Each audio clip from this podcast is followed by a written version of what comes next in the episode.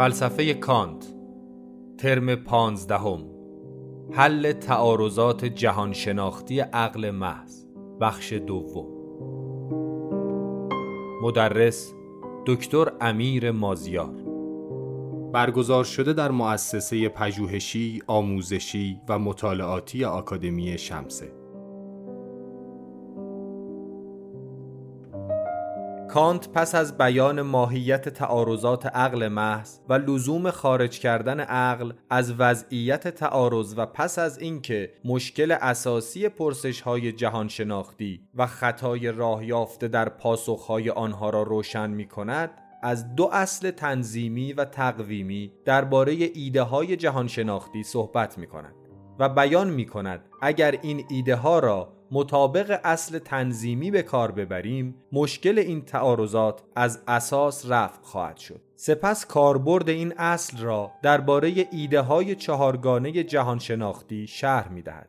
در این قسمت از متن حل تعارضات مربوط به ایده های جهان شناختی مطابق با کاربرد اصل تنظیمی عقل توضیح داده می شود.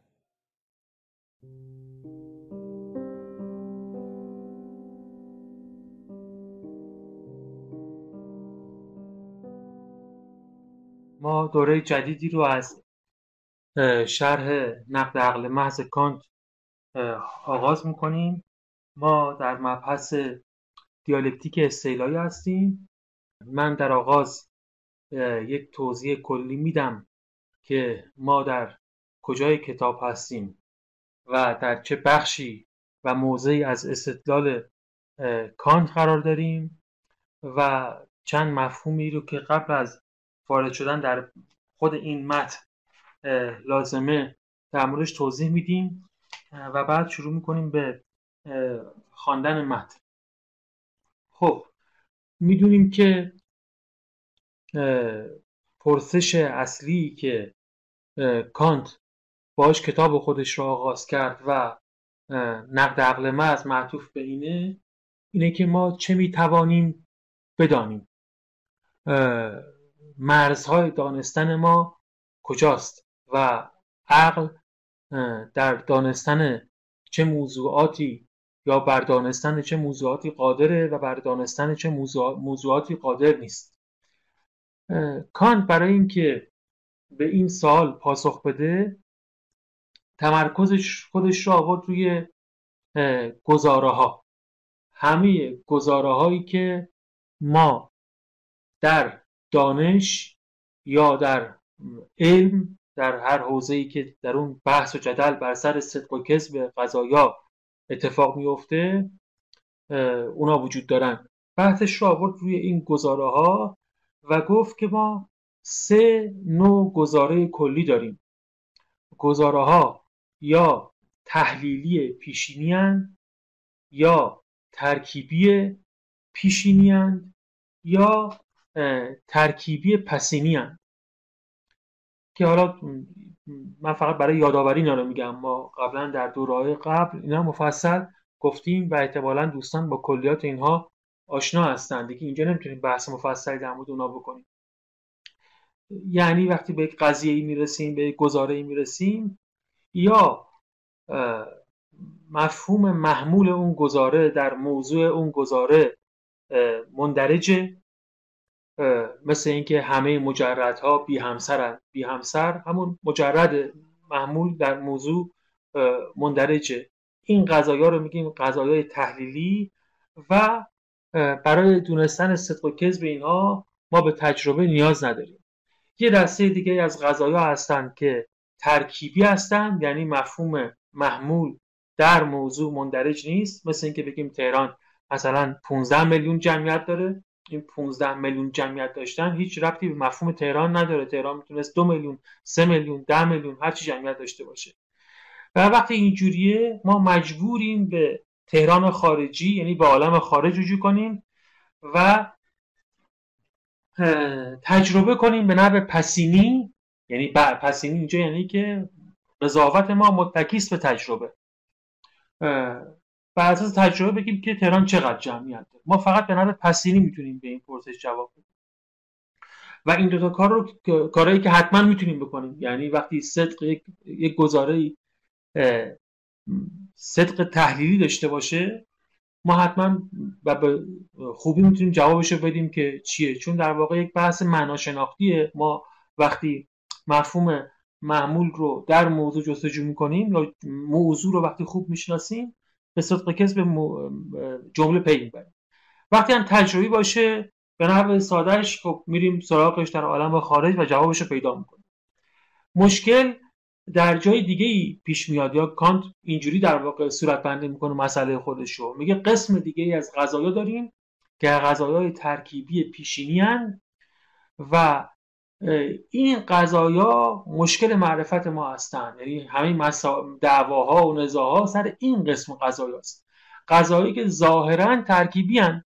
یعنی مفهوم محمول در موضوع وجود نداره مثل اینکه آیا انسان اختیار دارد یا اختیار ندارد مثل اینکه آیا جهان آغازی دارد یا ندارد مثل اینکه آیا علت نخستینی وجود دارد یا ندارد پرسش های خیلی مهمی هستند مفهوم محمول توی موضوع مندرج نیست. اما به نوع پسینی هم به نوع تجربی هم ما نمی‌تونیم به اینا جواب بدیم. یعنی نمی‌تونیم بریم بچرخیم توی عالم بگیم که مثلا آیا جهان آغازی دارد یا آغازی ندارد. هرچی هم تو جهان بگردیم به نوع تجربی نمی‌تونیم با آغاز جهان دست پیدا کنیم. به اینها می‌گفت جملاتی گزارهایی که ترکیبی و در عین حال پیشینی هند یعنی به نام پسینی با تجربه نمیشه به اونها پاسخ داد. آیا این گزارها اصلا موضوع دانش ما می‌تونن قرار بگیرن؟ ما می‌تونیم به علم اینها علم به اینها برسیم؟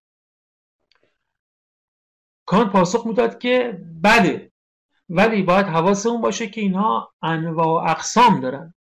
یعنی این دانش هایی که توشون این گزاره های ترکیبی پیشینی استفاده میشه انواع اقسام یه دسته از اونها ریاضیات و هندسه است. که خب همه ما به, به کارکرد اینا اعتقاد داریم. همه می‌دونیم که ریاضیات داره کار می‌کنه هندسه داره کار می‌کنه. با اینکه مطابق نظر کانت اینا هم دقیقا توشون غذای ترکیبی پیشینی بکارن محمول در موضوع مندرج نیست. با تجربه به جوابشون نمی‌رسیم. اما می‌دونیم می‌تونیم بهشون جواب بدیم. خیلی عجیبه معماست. که چرا؟ چجوری می‌تونیم دسته دیگه قضایی هستن که توی فیزیک یا علوم به نحو کلی مطرحن. توی علوم ما از قوانین کلی طبیعت صحبت می‌کنیم. از قوانین کلی طبیعت صحبت می‌کنیم. با اینکه این قوا... کلی و ضروری اینجوری بگیم. قوانین کلی و ضروری طبیعت صحبت می‌کنیم. با اینکه کان به ما میگه که هر وقت هر جا شما بحث کلیت مطرح باشه بحث ضرورت مطرح باشه یعنی بگید که باید این گونه باشه نمی‌تواند که این گونه نباشه. یا در همه موارد این گونه است حتما قضیتون تجربی نیست و به پسینی نمی‌تونید به جواب بدید. یعنی اینجا جاییه که باز ما به نام پیشینی انگار درگیر یک دانش درگیر یک دانش پیشینی هستیم. در همه علوم طبیعی جایی که قوانین طبیعت در کارن به این ترتیب کان میگه که ما اونجا هم حتما داریم از یک نوع دانش پیشینی استفاده می‌کنیم. اینجا هم ما می‌دونیم که خب علوم کار می‌کنه. یعنی پرسشی برای مردم وجود نداره که آیا اینا علم هستن یا نه. ولی برای فیلسوفان این علم وجود این پرسش وجود داره که خب اینا چجوری ما چجوری پاسخ اینا می‌رسیم.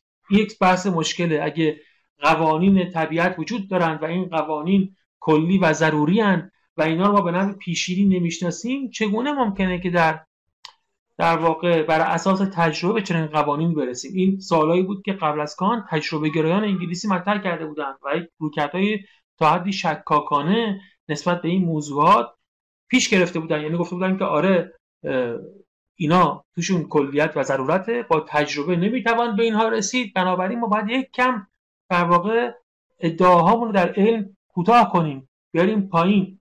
ولی کان میگفتش که نه چنین چیزی نمیشه. علم اگه ما در مورد بعضی چیزا بگیم که توی علم اینا ممکن نیستن یا وجود ندارن یا نیستن کل بنای علم رو خراب کردیم.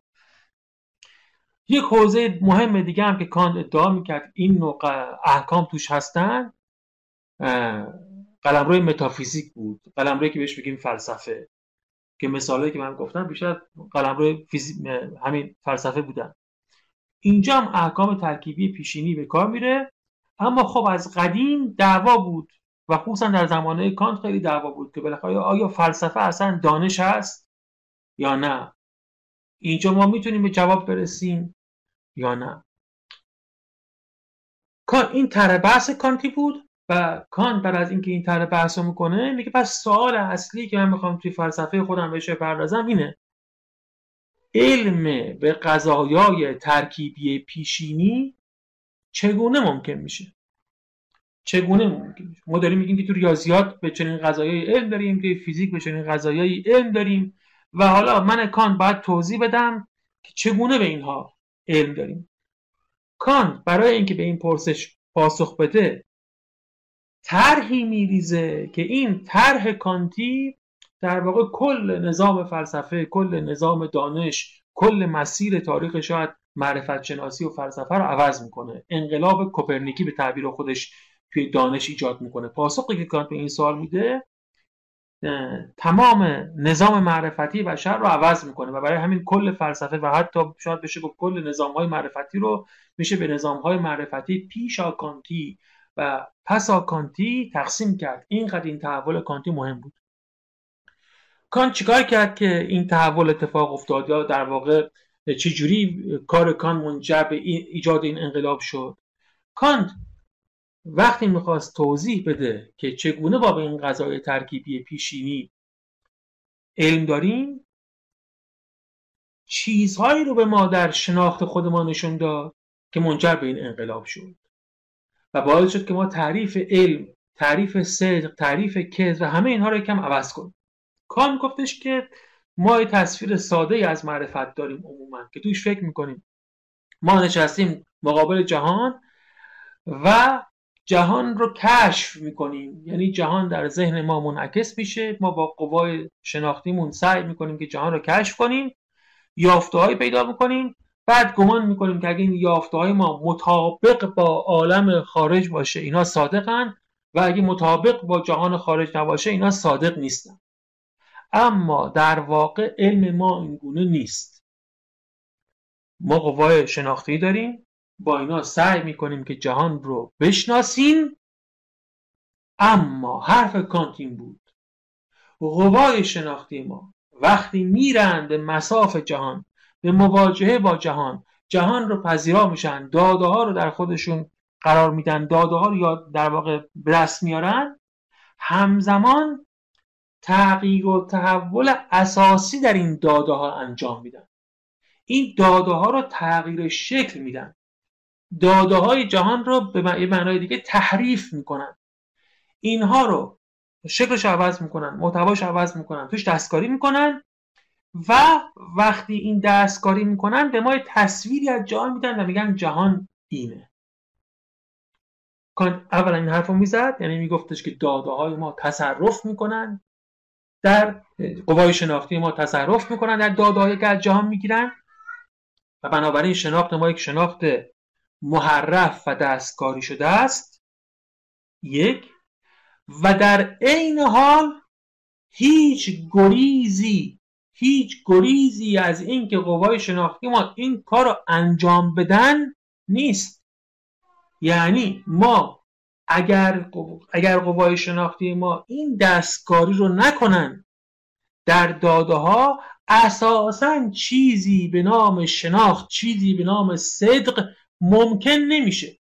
یعنی اینکه ما فکر کنیم که ما یک آینه ای بودیم چه خوب بود مثلا جهان در ما همان گونه که هست منعکس می‌شد.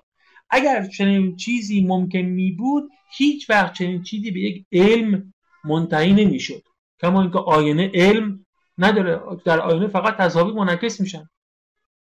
به علم نمی‌رسه آینه. همون آینه. اگر بخواد علم داشته باشه استدلال کن. اگر بخواد علم داشته باشه باید داده ها رو دستکاری کنه تحریف کنه جنبندی کنه. کاری که قوای شناختی ما انجام میدن. پس کانت به ما گفتش که ما دانش رو فقط کشف نمی کنیم ما دانش رو جعل هم می‌کنیم. تا قبل از کان هر وقت کسی می‌گفت که خب شما دارید دانش رو جل می‌کنید گفتن که خب دارید خطا می‌کنید. مقالطه است سفسطه هست نمی‌دونم.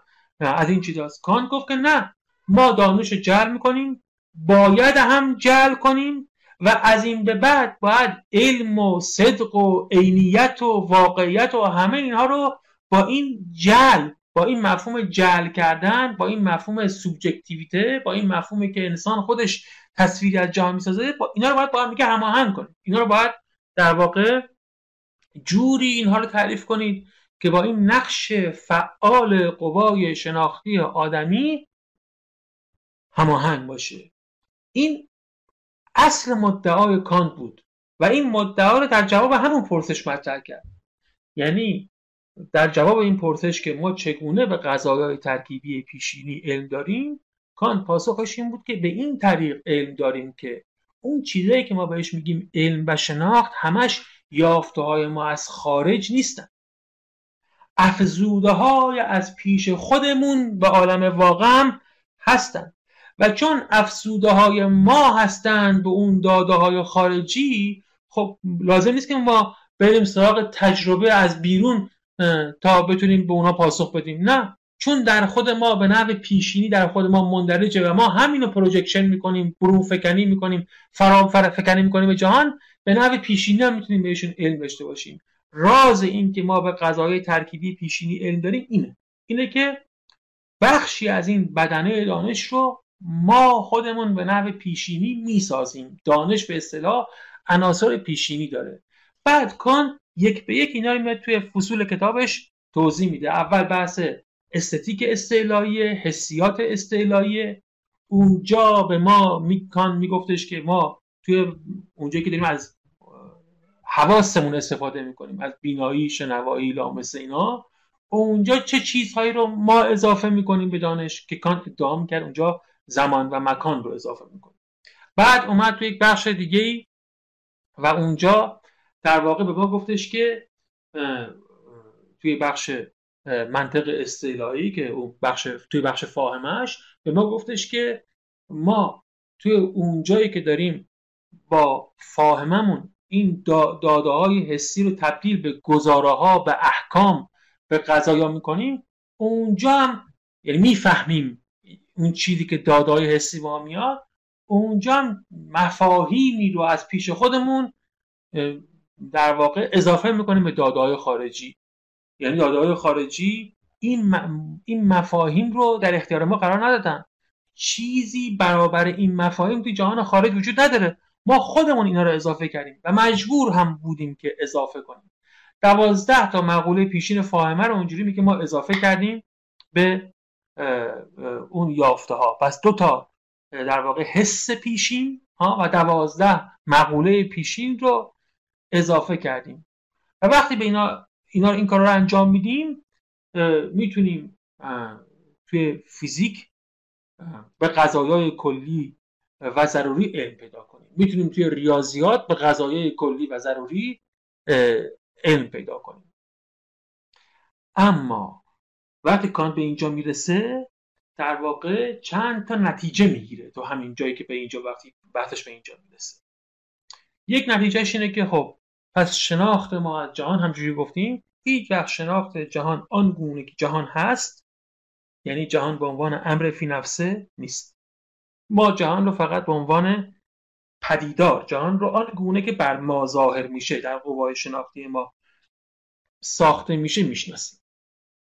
بین نومن یعنی جهان فی نفسه یا واقعیت فی نفسه و فنومن یعنی جهان آن گونه که بر ما پدیدار میشه فاصله است و این فاصله پرناشدنیه ما. هیچگاه به نومن به واقعیت جهان به امر فی نفسه علم پیدا نمی‌تونیم کنیم چون قوای شناختی ما دخالت می‌کنن و نمی‌تونن دخالت نکنن و ما هم هیچ راه دیگه به برای شناخت امر فی نفسه نداریم.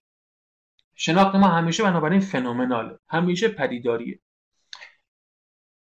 و نتیجه دومی که کانت می‌گیره و اونم خیلی مهم بود این بود که چون این گونه است چون که ما یه چیزایی از پیش خودمون اضافه می‌کنیم.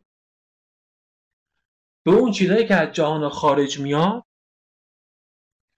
اگر می‌خوایم توی دانش بحث صدق و کذب سر جاش بمونه بحث عینیت سر جاش بمونه گرفتار در واقع خطا نشیم گرفتار شکاکیت نشیم همیشه باید این دو بال دانش این دو وجه دانش در کنار هم باشن. یعنی اون چیزهایی که ما اضافه می‌کنیم و اون یافته های حسی. اینا باید با همدیگه کار کنن. اینا باید در کنار هم باشن. اگه فقط داده حسی داشت باشن هیچ شناختی ایجاد نمیشه. چون ما اونا رو مفهوم سازی نکردیم تبدیل به گزاره و حکم و قضیه و استنتاج اینا نکردیم و هیچی ما نمیگیم از طرف دیگه اگه ما فقط مفاهیم پیشینی خودمون رو داشته باشیم و این مفاهیم پیشینی خودمون محدود و مقید به یک سری داده های خارجی نشن که با اونها بالاخره یک نوع انتباق رو پیدا کنن ما دچار در واقع دنیای ذهنیات خودمون میشیم. مفاهیمی داریم که واسه خودمون ساختیم توش تو اون عالم مفاهیم واسه خودمون داستان پردازی می‌کنیم خیال پردازی می‌کنیم. آسمان ها می‌سازیم ملکوت ها می‌سازیم ها؟ ولی اصلا معلوم نیست که اینا یا واقعا وجود دارن یا نه. چون اینا رو ماها با اون چیزایی که از پیش خودمون آوردیم ساختیم. و اینا رو منطبق نکردیم بر واقعیت تجربی. کانت اینجا میگه که بنابراین برای اینکه دچار این خطا نشیم همواره باید مفهوم سازی های خودمون رو در واقع فلسفه ورزی های خودمون رو هر کاری که می‌خوایم بکنیم محدود و مقید کنیم به جایی که ازش داده تجربی داریم. این یعنی چی؟ یعنی اون قلم روی از فلسفه که سنتا بهش می‌گفتن متافیزیک ها که در واقع همون فلسفه بود این قلم رو برخلاف اون قلم روی مثل ریاضیات و هندسه و فیزیک و شیمی و همه علوم تجربی این معتبر نیست. اینا توش غذای ترکیبی پیشینی مثل اونا. ولی غذای ترکیبی پیشینی تو اونجا وقتی ما به صدقشون می‌رسیم اثباتشون می‌کنیم و اینا اونجاها معتبرن. چون تو اونجاها همواره اتصال ما با تجربه با دادای حسی حفظ میشه و سر جاش هست.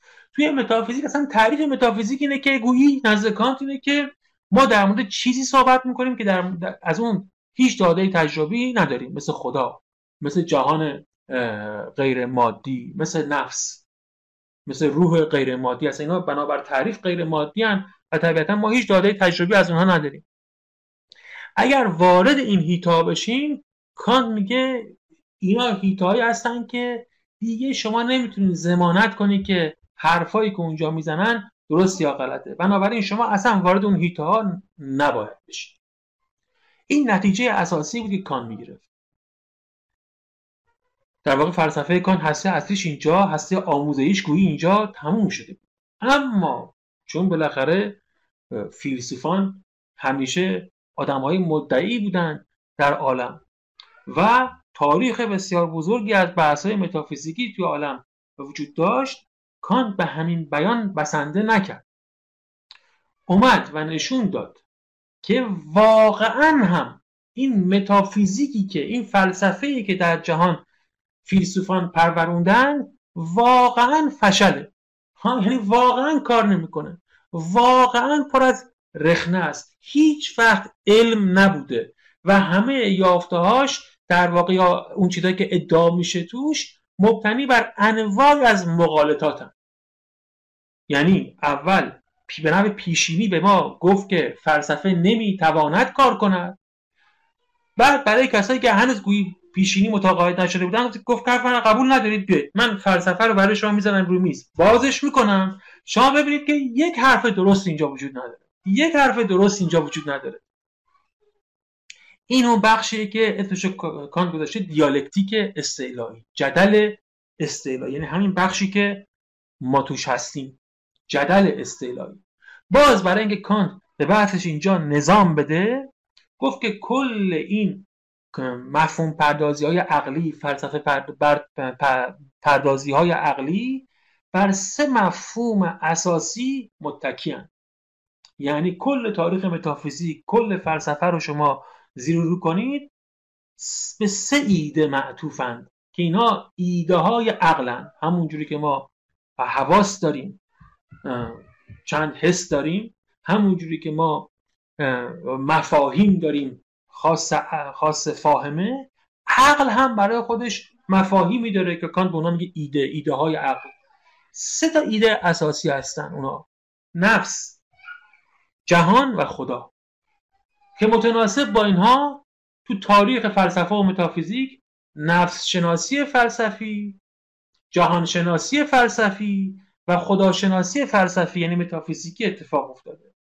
کانت اول میگه اینا سه تا بخش متافیزیکن که تقریبا هم اینا واقعا تو تاریخ اینا سه تا بخش اساسی متافیزیک بودن تاریخ فلسفه و متافیزیک رو شما بنویسین یا باید در مورد علم و نفس قدما یا باید در مورد طبیعیات فلسفی اونها یا در مورد الهیات فلسفی اونها. الهیات به اصطلاح بالمعنی الاخص یا هم خداشناسی بحث کنید کار میگه این سه تا بخش اساسیه. بعد شروع می‌کنه تو این سه بخش اساسی کار حیرت انگیزی واقعا تو این بخش جدل استعلایی انجام میده. کل متافیزیک و تاریخ متافیزیک رو به یک معنا خلاصه می‌کنه. تو این تو این سه تا بخش میگه تو نفس شناسی استدلالی در واقع ارکان مباحث مثلا این چهار تا بحثن حالا که دقیقا اون چهار تا بحث رو مشخص می‌کنه و نشون میده که اون چهار تا بحث مبتنی بر مغالطاتن یعنی عقل نمی‌تونه تو اون چهار تا بحث تو اون چهار تا مسئله به جواب برسه مگر اینکه مغالطه ای رو مرتکب بشه. و اگه نشه نمی‌تونه به اون پرسش جواب بده چون اون پرسش فلسفی در واقع جواب پذیر نیست. بعد میاد سراغ جهانشناسی فلسفی یعنی همین بخشی که ما الان هستیم و این آخرین قسمت این بخشه. میگه این جهانشناسی فلسفی هم اینجوریه. تو این جهانشناسی ما از حد تجربه می‌خوایم فراتر بریم. می‌خوایم فقط به داده های تجربی بسنده نکنیم. حرفی فراتر از داده های تجربی بزنیم. در مورد اون چیزی که میگیم جهان کلیت جهان. خب اینجا وقتی صحبت می‌کنیم توش به اشکال می‌خوریم. اما اشکالی که اینجا می‌خوریم کان اسمشو می‌ذاره آنتینومی ها تعارضات قضایای جدلی و طرفین. یعنی قضایایی که شما توش یا مسائلی که شما توش یه موضعی در جهان می‌گیرید که هم به نفعش و هم علیهش هم له و هم علیهش میشه دلیل آورد. یا عکسش هم میشه در واقع هم خود اونها رو و هم ضد اونها رو یعنی برابر نهادشون و اون چیزی که خلاف اونهاست نقیض اونهاست هر دو رو میشه مستدل کرد یا هر دو رو میشه باطل کرد. خب این خیلی بده تو فلسفه بگیم که هم میشه گفت الف به است هم من می‌تونم اینو برای شما مدلل کنم یا هم می‌تونم اینو رد کنم هم الف به نیست. یعنی هم می‌تونم به شما بگم خدا هست هم می‌تونم به شما بگم خدا نیست. هم می‌تونم به شما بگم جهان آغازی دارد هم می‌تونم به شما بگم جهان آغازی ندارد. کان میگه و اینو نشون میده تو بخش پیشینی که ما داشتیم بحث این بود. نشون میده که به نفع هر تا یا بر ضد هر دو ادعا میشه دلیل آورد دلایل موجه دلیلی که کسی توش مغالطه ای نکرده اشتباهی نکرده. به نحو درست به نحو منطقی میشه دلیل آورد. به سود یا به ضرر این مدعیات و هم خودشون رو و هم نقیدشون رو یعنی هم الف به هم الف به نیست رو توی این مدعیات اثبات کرد یا هر دو رو نقض کرد. این خیلی بده دیگه. یعنی این بالاترین فوش به عقل این یعنی بالاترین ضعف عقل یعنی این بالاترین مشکلی که توی عقل میشه ما باش روبرو بشیم. یعنی ما میگیم عقلمون کار می‌کنه که این یا چه عقلیه که شما میگی کار می‌کنه که هم الف بحث رو اثبات می‌کنه یا هم الف بحث رو رد می‌کنه و هم اونور الف به رو اثبات می‌کنه یا رد می‌کنه. این بزرگترین خطای معرفتی. اصلا نشون میده که اگه اینجوری باشه عقل اساسا قابل اتکا نیست. کار که خب اولا من به شما نشون دادم که خب این متافیزیک بحث‌های متافیزیک در جهان شناسی این گونه هستن. یعنی چنین وضع آشفته و واقعا خرابی دارن ها که چنین خطای بزرگ معرفتی رو عقلشون مرتکب میشه. به تعارضات با آنتینومی ها به اصطلاح و قضایای جدلی و طرفین دچار میشه. و این نشان همون بود که به شما گفتم که تو متافیزیک ما نمی‌تونیم قدم از قدم برداریم. هیچ به هیچ راهی نمی‌تونیم بریم. این یک. اما بحثش کان همینجا تمام نمی‌کنه. میگه که در عین حال با اینکه من میگم متافیزیک راه درستی برای دانش نیست اما نباید بحث رو همینجا هم تموم کنیم. نباید که کار دیگه وارد این بحث میشیم چرا این آشفتگی ها میشیم و عقل چنین کارهای عجیب و غریبی می‌کنیم می‌کنه. باید دوباره ما عقله رو معتبر کنیم. متافیزیک رو گذاشتیم کنار اشکال نداره رو بذارید کنار. ولی نباید نشون بدیم که این عقل واقعا چنین چیزیه که به نفع دو طرف می‌تونه استدلال کنه یا به دو طرف می‌تونه استدلال کنه. یعنی چنین کارهای متناقضی رو می‌تونه با هم دیگه انجام بده. بعد درست کنیم عقل و عقل رو با خودش آشتی بدیم و بگیم چی بود قضیه که هم به نفع این ور استدلال می‌کرد هم به نفع اون ور. مشکل رو حل کنیم. این بخشی که ما توش هستیم این همین مقدمات برای این بود که به اینجا برسیم. جایی که کان می‌خواد عقل رو با خودش با آشتی بیاره. بگه تو اون تعارضات قضیه چی بود؟ چرا عقل این کارا رو می‌کرد؟ و به که در واقع اینا اون حرف درستی که توش عقل می‌تونه بزنه چیه؟ اون حرفا حتما دیگه دوباره متافیزیک قدما نیستن. ولی حرفیه که عقل می‌تونه در مورد اونها بزنه و به این ترتیب از تعارض از تناقض خارج بشه و البته حدی مجاز سخن انسان رو در مورد جهان مشخص کنه. تو این کان تو این بخش کان داره میگه ما اساسا در مورد جهان چه می‌توانیم بگوییم در جهان شناسی سوای اون بحث فیزیک و شیمی و اینا چه می‌توانیم بگیم که حرف موجه و معقول باشه؟ کان توی بحث جهان شناسی چهار تعارض بنیادی رو نشون میده و توی این بخشی که ما الان هستیم یکی یکی یکی یکی, یکی این چهارتا رو میگه و راه حل خارج کردن عقل از اون تعارضات رو نشون میده. ما مطابق متن یکی یکی این تعارضات رو می‌خونیم که خیلی مسائل بنیادینی بودن در متافیزیک و میگیم که کانت اینجا چی؟ قبل از اینکه وارد متن بشم این کلیت بحث ما و جایگاه این بحث ما و یک یادآوری کلی بحث برای دوستایی که بودن و هم در واقع طرح بحثی برای دوستانی که جدیدا به ما اضافه شدن وقتی می‌خوایم حالا این تیکر رو بخونیم کانت دو بحث رو بحث رو به نفع مقدماتی قبل از اینجایی که ما هستیم ترک کرده که من دوباره اونا رو باید بگم و یادآوری کنم برای اینکه متوجه بشیم که کان داره در متن چی میگه چی ما اولا کجا هستیم تو متن؟ ما توی متن دقیقا A 518 B 546 هستیم. اگه متن کان دستتون انگلیسی فارسی با هر ترجمه ای به این حاشیه‌اش نگاه کنید A 518 B 546 هستیم توی بخشی که عنوانش هست فروگشایی مینوی کیهان شناختی تمامیت ترکیب پدیدارها در یک کل جهانی ما الان این بخش هستیم ترجمه ادیب سلطانی که متن کلاس ماست حالا توی چاپی که من دارم صفحه 596 اینجا هست. و همونجور که تو عنوان مشخصه عنوان چیه؟ فروگشایی حل. حل ایده کیهان شناختی ایده همون ایده عقل بود. ایده عقلی که اینجا مربوط به جهانه. و تو اون ایده عقل بحث چی بود؟ تمامیت ترکیب پریدارها در یک کل جهانی. این اولین بحثی بود که کان مطرح کرده بود که در مورد جهان یه سوالی که ما داریم اینه که آیا جهان زمانن و مکانن محدوده یا محدود نیست. یعنی تو تاریخ متافیزیک یک سوال خیلی مهم بوده. آیا جهان آغاز زمانی داره یا حد مکانی داره؟ یک مرز مکانی مشخصی داره. یه جایی آغاز میشه یه جایی پایان میشه پایان میپذیره. زمانش یه جایی آغاز میشه یه جایی پایان میپذیره. یعنی تمامیت جهان تمامیت ترکیب پریدارها توی اون خلاصه میشه به لحاظ زمانی مکانی. یک سوال بسیار مهم متافیزیکی بود.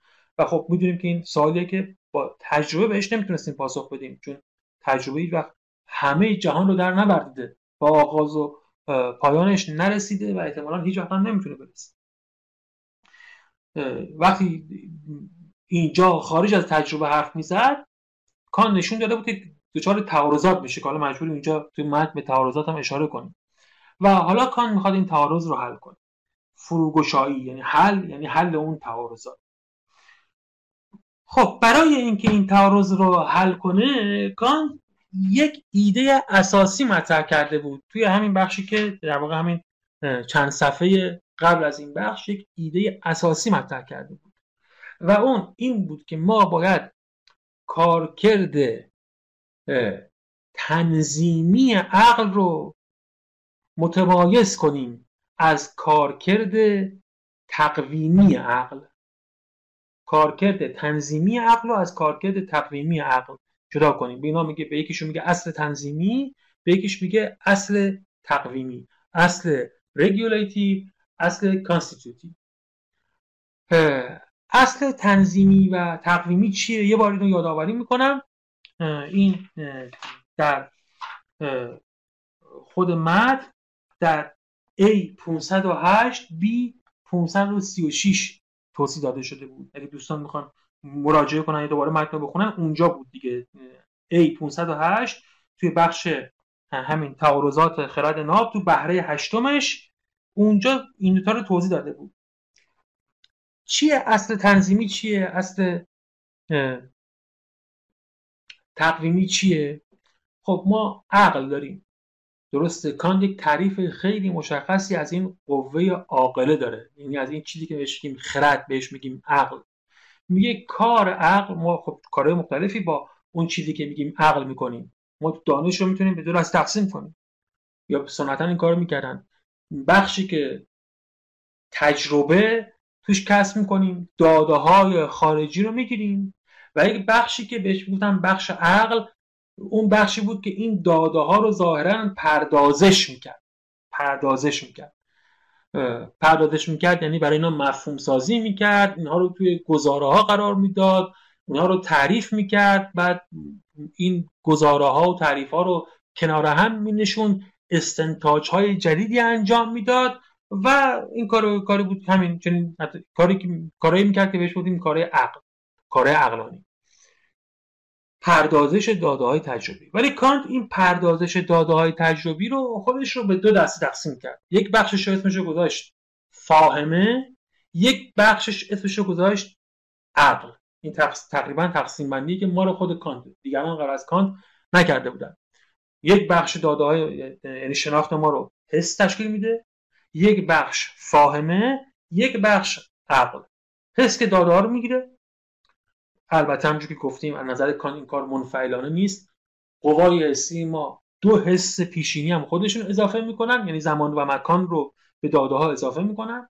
بخش فاهمه داریم که مفهوم سازی می‌کنه و گزاره درست می‌کنه و جمله درست می‌کنه و حکم میده در مورد جهان. یعنی الف به استا رو می‌سازه. میگه این درخت است این سیب است این کوه است.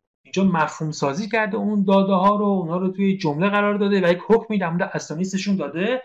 این بخش رو میگه بخش فاهمه که اینجا دوازده تا مفهوم پیشین فاهمه داره خود قوای شناختی ما که اونها رو به در واقع داده ها اضافه می‌کنیم. خب چی میمونه برای اون چیزی که میگیم عقل؟ عقل در واقع استدلال بنیادش بر استدلال چینیه. اما چه نوع استدلال چینی؟ اون نوع استدلالی که ما توش وقتی به ما شرط ها رو میدن اینقدر قضیه رو یعنی امر مشروط رو میدن. اینقدر قضیه رو دنبال می‌کنیم تا برسیم به امر نامشروط.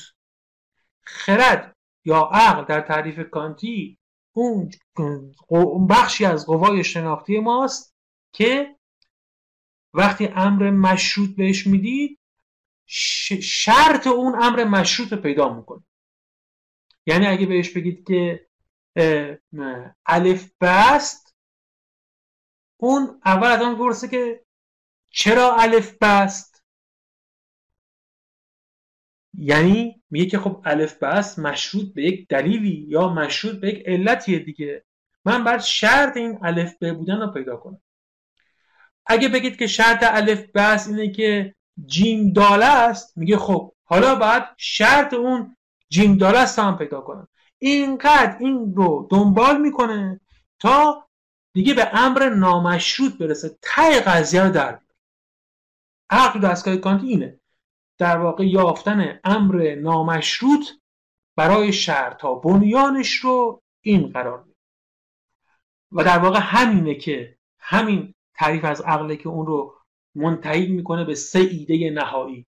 خدا به عنوان چیزی که در واقع وجود قائمه به اونه جهان به عنوان چیزی که همه چیز در او قرار گرفته و نفس به عنوان چیزی که مبدع صدور همه افعال و افکار ماست. این ستا به این دلیل اینا امر نامشروط این چیزها هستن. همه اینا هر چی تو جهان می‌بینیم مشروط به چیه؟ مشروط به جهانیه که پس پشت همه این چیزها قرار گرفته یا امری که همه چیزها در اون به تعبیری قرار دارن دیگه. به این گونه بود که کانت به سه ایده رسید. حالا با, با یک مکانیزم خاصی است که موضوع بحث ما نیست. این دنبال کردن امر نامشروط که خواه ناخواه ما را از حیطه داده های تجربی فراتر بره و می‌بره به جایی که ما هیچ داده تجربی ازش نداریم چون تا وقتی که در حیطه داده های تجربی هستیم در جهان امور مشروط قرار داریم و عقل جواب خودش اینجا نمی‌تونه برسه. برای همین همیشه سعی می‌کنه که از این هیته خارج بشه. ها این همچون که گفتیم دچار این مشکله که وقتی هیته امر تجربی رو کنار می‌ذاریم و میریم به ورای اون دیگه عقلش به نحو درست کار نمی‌تونه بکنه. حرفای ما دیگه اونجا مستحکم و موجه نخواهد بود. اما خب این معنیش این نیستش که عقل یک بخش خراب دستگاه شناختی ماست. این این بخش خوب کار نمی‌کنه. نه. استدلال کردن جستجو کردن امر نامشروط اینا هیچ کدوم غیر موجه نیستن و اینا در کل ساختار دانش ما وجود دارن. درسته ما یک بخش رو میگیم عقل تو همون فیزیک و شیمی و اینا اما بالاخره از عقل استفاده می‌کنیم از این قوه استنتاجیمون استفاده می‌کنیم. بنابراین نمیشه گفت که یا نباید اصلا بگیم که این عقل رو اصلا ما قیچی می‌کنیم می‌ذاریم کنار یا فکر می‌کنیم بخش خرابه خوب کار نمی‌کنه نه. این کار می‌کنه. ولی شما باید از اون درست استفاده کنید. درست استفاده کردنش از دیدگاه کانت اینجوریه که اون رو زیل کارکرد عقل و زیل اصل تنظیمی بگنجانید. نه زیل اصل, اصل تقویمی. زیل اصل تنظیمی بگنجانید یعنی چی؟ اون طرفش اول بگم راحت تره. اصل تقویم به گنجانی یعنی چی؟ اصل تقویمی یعنی که از عقل استفاده کنید از این مکانیزم های عقلی استفاده کنید برای اینکه اثبات کنید چیزی در عالم آیا وجود دارد یا وجود ندارد. مثلا بگید که آیا جهان آغازی داره یا واقعا آیا واقعا جهان آغازی داره یا واقعا آغازی نداره یا اشیا بسیطن یا مرکبن یا چیزای دیگه. بگه که یک دنبال با عقل دنبال یک پاسخ وجود شناختی روشن ها در مورد خود جهان بگردید کانت میگه عقل به خودی خود چنین پاسخی به ما نمیده. و هر وقت عقل شما اونجوری به کار می‌گیرید یعنی مثل متافیزیسین های قدیم مثل ارسطو مثل ابن سینا مثل آکویناس مثل دکارت مثل لایبنیتس دارید خرد رو به نحو تقویمی به کار می‌گیرید. حتما به متافیزیک می‌رسید و چنین چیزی نامعتبر. به نحو تقویمی از عقل استفاده نکنید. پس چجوری استفاده کنیم؟ به نحو تنظیمی. یعنی به نحو تنظیمی یعنی چی؟ یعنی این جستجوی امر نامشروط. این رو به عنوان یک قاعده به عنوان یک راهنما همیشه بپذیرید. به اینکه بله ما در واقع هر وقت ما امر مشروط دادن یا امری که دلیل می‌خواد استدلال می‌خواد علت می‌خواد قضایی رو دنبال می‌کنیم و میریم. ولی توی این دنبال کردن نمی‌رسیم یا اونجوری استدلال نمی‌کنیم که چون هر امر مشروط یک شرطی می‌خواد و این سلسله شرط ها رو نمیشه تا انتها ادامه داد پس باید یک امر نامشروطی به نحو وجود شناختی اون بیرون باشه که ته این بحثا باشه و واقعا قضیه رو جمع کنه. این یعنی تقویمی این نگاه تقویمی. یعنی میگم که یک چیزی تو عالم خارج هست. یا میگم یک چیزی تو عالم خارج نیست به لحاظ وجودی هست یا نیست. از عقلم استفاده کردم. عقل من می‌گفت که شرطا باید برسن به امر نامشروط و وقتی اینو می‌گفت نتیجه می‌گرفت پس امر نامشروط هست. امر نامشروط هست یعنی وجود دارد. یعنی با عقل خودم به وجود یه چیزی در عالم خارج می‌رسیدم. کان می‌گفت این ممکن نیست. از این استفاده تقویمی بگذر. چون هر وقت که بگی هست اون وسط این هم استدلال می‌کنه به نوع معتبر که میگه نیست. من اینو نشون دارم تو تعارضات نشون دارم که اینجوری هست. اینجوری استفاده نکن. ولی چی؟ ولی خود اون تقلای عقل که میگه برای هر امر مشروطی باید دنبال یک امر نامشروط گشت و این یک روند استنتاجی استدلالی رو از ما میطلبه در واقع یک پروژه‌ای برای دانش دنبال می‌کنه. این معتبر سر جاش هست. اینو دنبال می‌کنیم. اینو به عنوان قاعده طرز کاربرد عقل که مسیر کار عقلی ما رو مسیر کار شناختی ما رو مشخص می‌کنه دنبال می‌کنیم. ولی فقط ازش استفاده تنظیمی می‌کنیم. استفاده تقویمی نمی‌کنیم. نمیگیم که بنابراین اینا هستن یا اینا نیستن. حالا اینو این کلیت بحث گفتم کان تو این چهار تا مسئله اینو توضیح میده اینکه من گفتم و ولی این دو تا مفهوم باید داشته باشیم مفهوم تنظیمی و مفهوم تقویمی. و دو تا حالا مفهوم دیگه هم اونجا هست که باز کان قبلا توضیح داد. متن که می‌کنم اون دو تا مفهوم توضیح میدم. اون مسئله نامتناهی بودن یا مسئله حد معین نداشتن بود. که دوستانی که ما بودن خاطرشون هست تو بخش قبلی بهش برخوردیم. اونم تو متن که بهش رسیدیم اون بخش توضیح میدم. پس این مقدماتی که برای یادآوری و تکرار مباحث گذشته گفتم و الان بحثمون ادامه میدیم. متن می‌خونیم. فروگشایی حل ایده کیهان شناختیه کدوم ایده کیهان شناختی تمامیت ترکیب پدیدارها در یک کل جهانی. یعنی اون ایده ای که جهان رو به عنوان یک کل می‌دید و قائل بود که به لحاظ زمانی آغاز و پایانی داره یا به لحاظ مکانی مرزی داره حد و مرزی داره که حدود جهان رو مشخص می‌کنه. هم در اینجا و هم در دیگر پرسش های کیهان شناختی بنیاد اصل تنظیمی خرد این گزاره است که اینجا داره میگه که اصل تنظیمی اینجا به ما چی میگه؟ که در سیر قهقرایی تجربی. سیر قهقرایی چی بود؟ سیر قهقرایی بود این بود که اگه من دیدم که الان مثلا باد داره این درخت رو تکون میده و در واقع باد علت تکان خوردن این درخت و این باده مقدم هست بر این تکان خوردن درخت باد مقدم میشه زمان زمانا مقدمه. بپرسم که خب این باده یعنی برم از این درخت از حرکت درخت برم سراغ باد. یه پله برم عقبتر. یه پله برم عقبتر برسم به باد. بعد ببینم که این باده قبلش چیه؟ مثلا ببینم که این باده قبلش جابجایی حواس مثلا. بعد ببینم که این جابجایی هوا قبلش چی بوده؟ درسته همینجوری من این سیر رو به نوع قهقرایی یعنی عقب رونده هی میرم عقبتر میرم عقبتر تا بتونم اون علت العلل دیگه. یا اون امر مقدم نهایی رو. تو بحث ما که زمان و مکانه اون امر مقدم نهایی یعنی زمانا مقدم نهایی رو پیدا کنم حالا میگه اصل تنظیمی در سیر قهقرایی چی میگه؟ در سیر قهقرایی تجربی. این تو عالم تجربه که هستیم می‌بینین این تجربه رو که یکی داریم هیچ گونه تجربه ای از یک مرز مطلق. و در نتیجه هیچ گونه تجربه ای از شرطی که چونان یک شرط به نحو تجربی مطلقا نامشروط باشد یافته نمی‌تواند شد. حواستون باشه تو این بخش تو این فروگشایی کان می‌خواد جواب بده. تکلیف ما رو با اون قضایا مشخص کنه. بالاخره جهان آغاز داره یا آغاز نداره.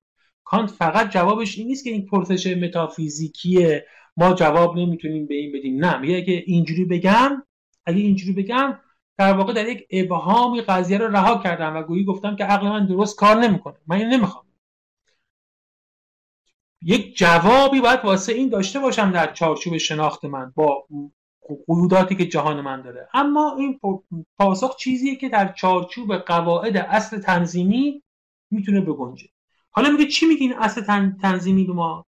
میگه که آقا این جهانی که شما می‌بینید دوباره مرز زمان و مکان میگردید دوباره این سلسله تقدم و تأخر میگردی. این سلسله تقدم و تأخرات چه انتظار داری؟ انتظار داری که آخرش برسی به یک جایی که اون آغاز باشه. اول اول باشه. امر نامشروط باشه مرز باشه اینو انتظار داری؟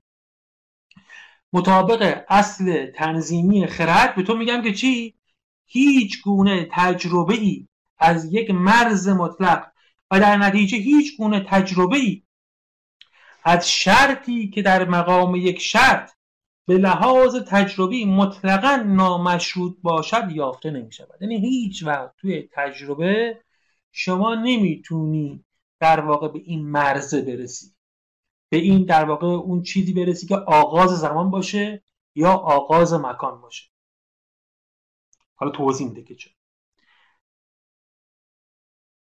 ولی این این اصل قضیه است که میگه هیچ وقت ما تو عالم تجربه تو تجربه نمی‌تونیم آغاز زمان و آغاز مکان رو بیاریم.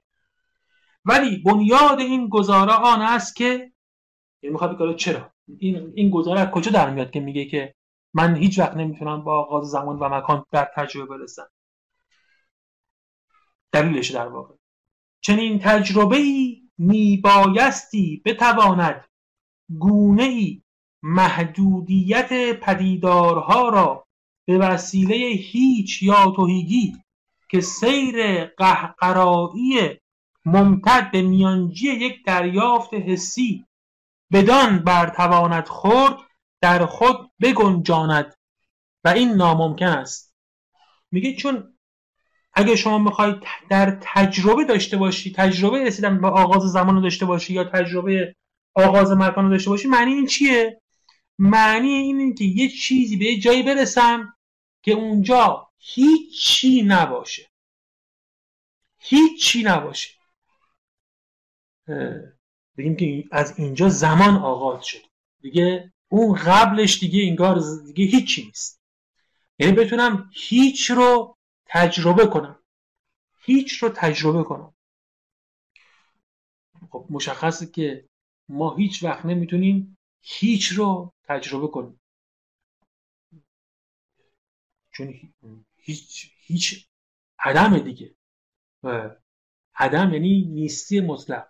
اگه شما تجربه دارید یعنی حتما دارید یه چیزی رو تجربه می‌کنید. اگه تجربه می‌کنید یعنی حتما دارید چیزی رو تجربه می‌کنید. نمیشه یه تجربه داشته باشین به اینکه من تجربه دارم ولی هیچی رو تجربه نکردم. اصلا چنین چیزی ممکن نیست. تجربه تا وقتی که تجربه هست یعنی تجربه چیزی است. به اصطلاح تجربه همیشه متعلق داره. همیشه یک امر التفاتیه به اصطلاح پیدارشناسا. تجربه همیشه چیزی هست دیگه. هیچ واقعی قابل تجربه اصلا نیست. بنابراین ما هیچ وقت اگه با واقعا بخوایم به آقا مرز به اون مرز جهان برسیم توی تجربه اگه قرار باشه تجربه بیم برسیم یعنی اینکه تجربه ما بتونه هیچ رو ببینه. گونه ای محدودیت پدیدارها رو یعنی جایی که حدی قرار گرفته برای پدیدارها با هیچ با عدم. اونو بتونیم تجربه کنیم. که میگه چنین چیزی ناممکن است. و چون چنین چیزی ناممکن است ما هیچ وقت در سلسله قهقرایی تجربه ها به تجربه اون امر نامشروط در تجربه نمی‌تونیم خب. اکنون به این گزاره توجه کنیم که درست این امر را بیان می‌کنم من در سیر قهقرایی تجربی همواره فقط به شرطی دست مییابم که به نوبه خود باید به نحو تجربی مشروط نگریسته شود. یعنی همیشه اینجوریه. همیشه. به فرض که شما تجربه تا هر جا ادامه داشته باشه. بعدا بتونید در زمان ماشین زمان رو بسازن. شما در زمان مثلا سفر کنی ها؟ ادعای نه دیگه. یا بتونی با قوی ترین مثلا ماشین های فضایی بری تا هر جا که در زمان در مکان توی فضا ممکن باشه ادعای کانتینه. کانتینه که ما هیچ وقت حتی اگر این امکانات هم فراهم بشه در تجربه آغاز زمان یا حد مکان رو نمی‌تونیم ببینیم. چون دیدن اینا تجربه کردن اینا مستلزم هیچه که ممکن نیست. بنابراین اگر در عالم تجربه این همیشه در عالم تجربه امر مشروط رو خواهیم دید نه اون امر نامشروط که بگیم ته زمانه. درسته؟ همیشه امر مشروط رو خواهیم دید. متافیزیسیان براش افته ممکنه بشه. میگه خب یعنی چی؟ یعنی که همینجوری عالم سلسله شرط ها همینجوری ادامه دارن و به هیچ امر نامشروطی نمی‌رسن؟ آشفتگیش هم موجهه چون عقل ازش می‌خواست که به امر نامشروط برسه. ولی میگیم نگران نباش. در واقع بله. تو فقط به امر مشروط می‌رسی ولی از این هیچ نتیجه تقویمی نگیر که آیا مثلا جهان آغازی دارد یا آغازی ندارد به لحاظ نفس الامر. نتیجه نگیر.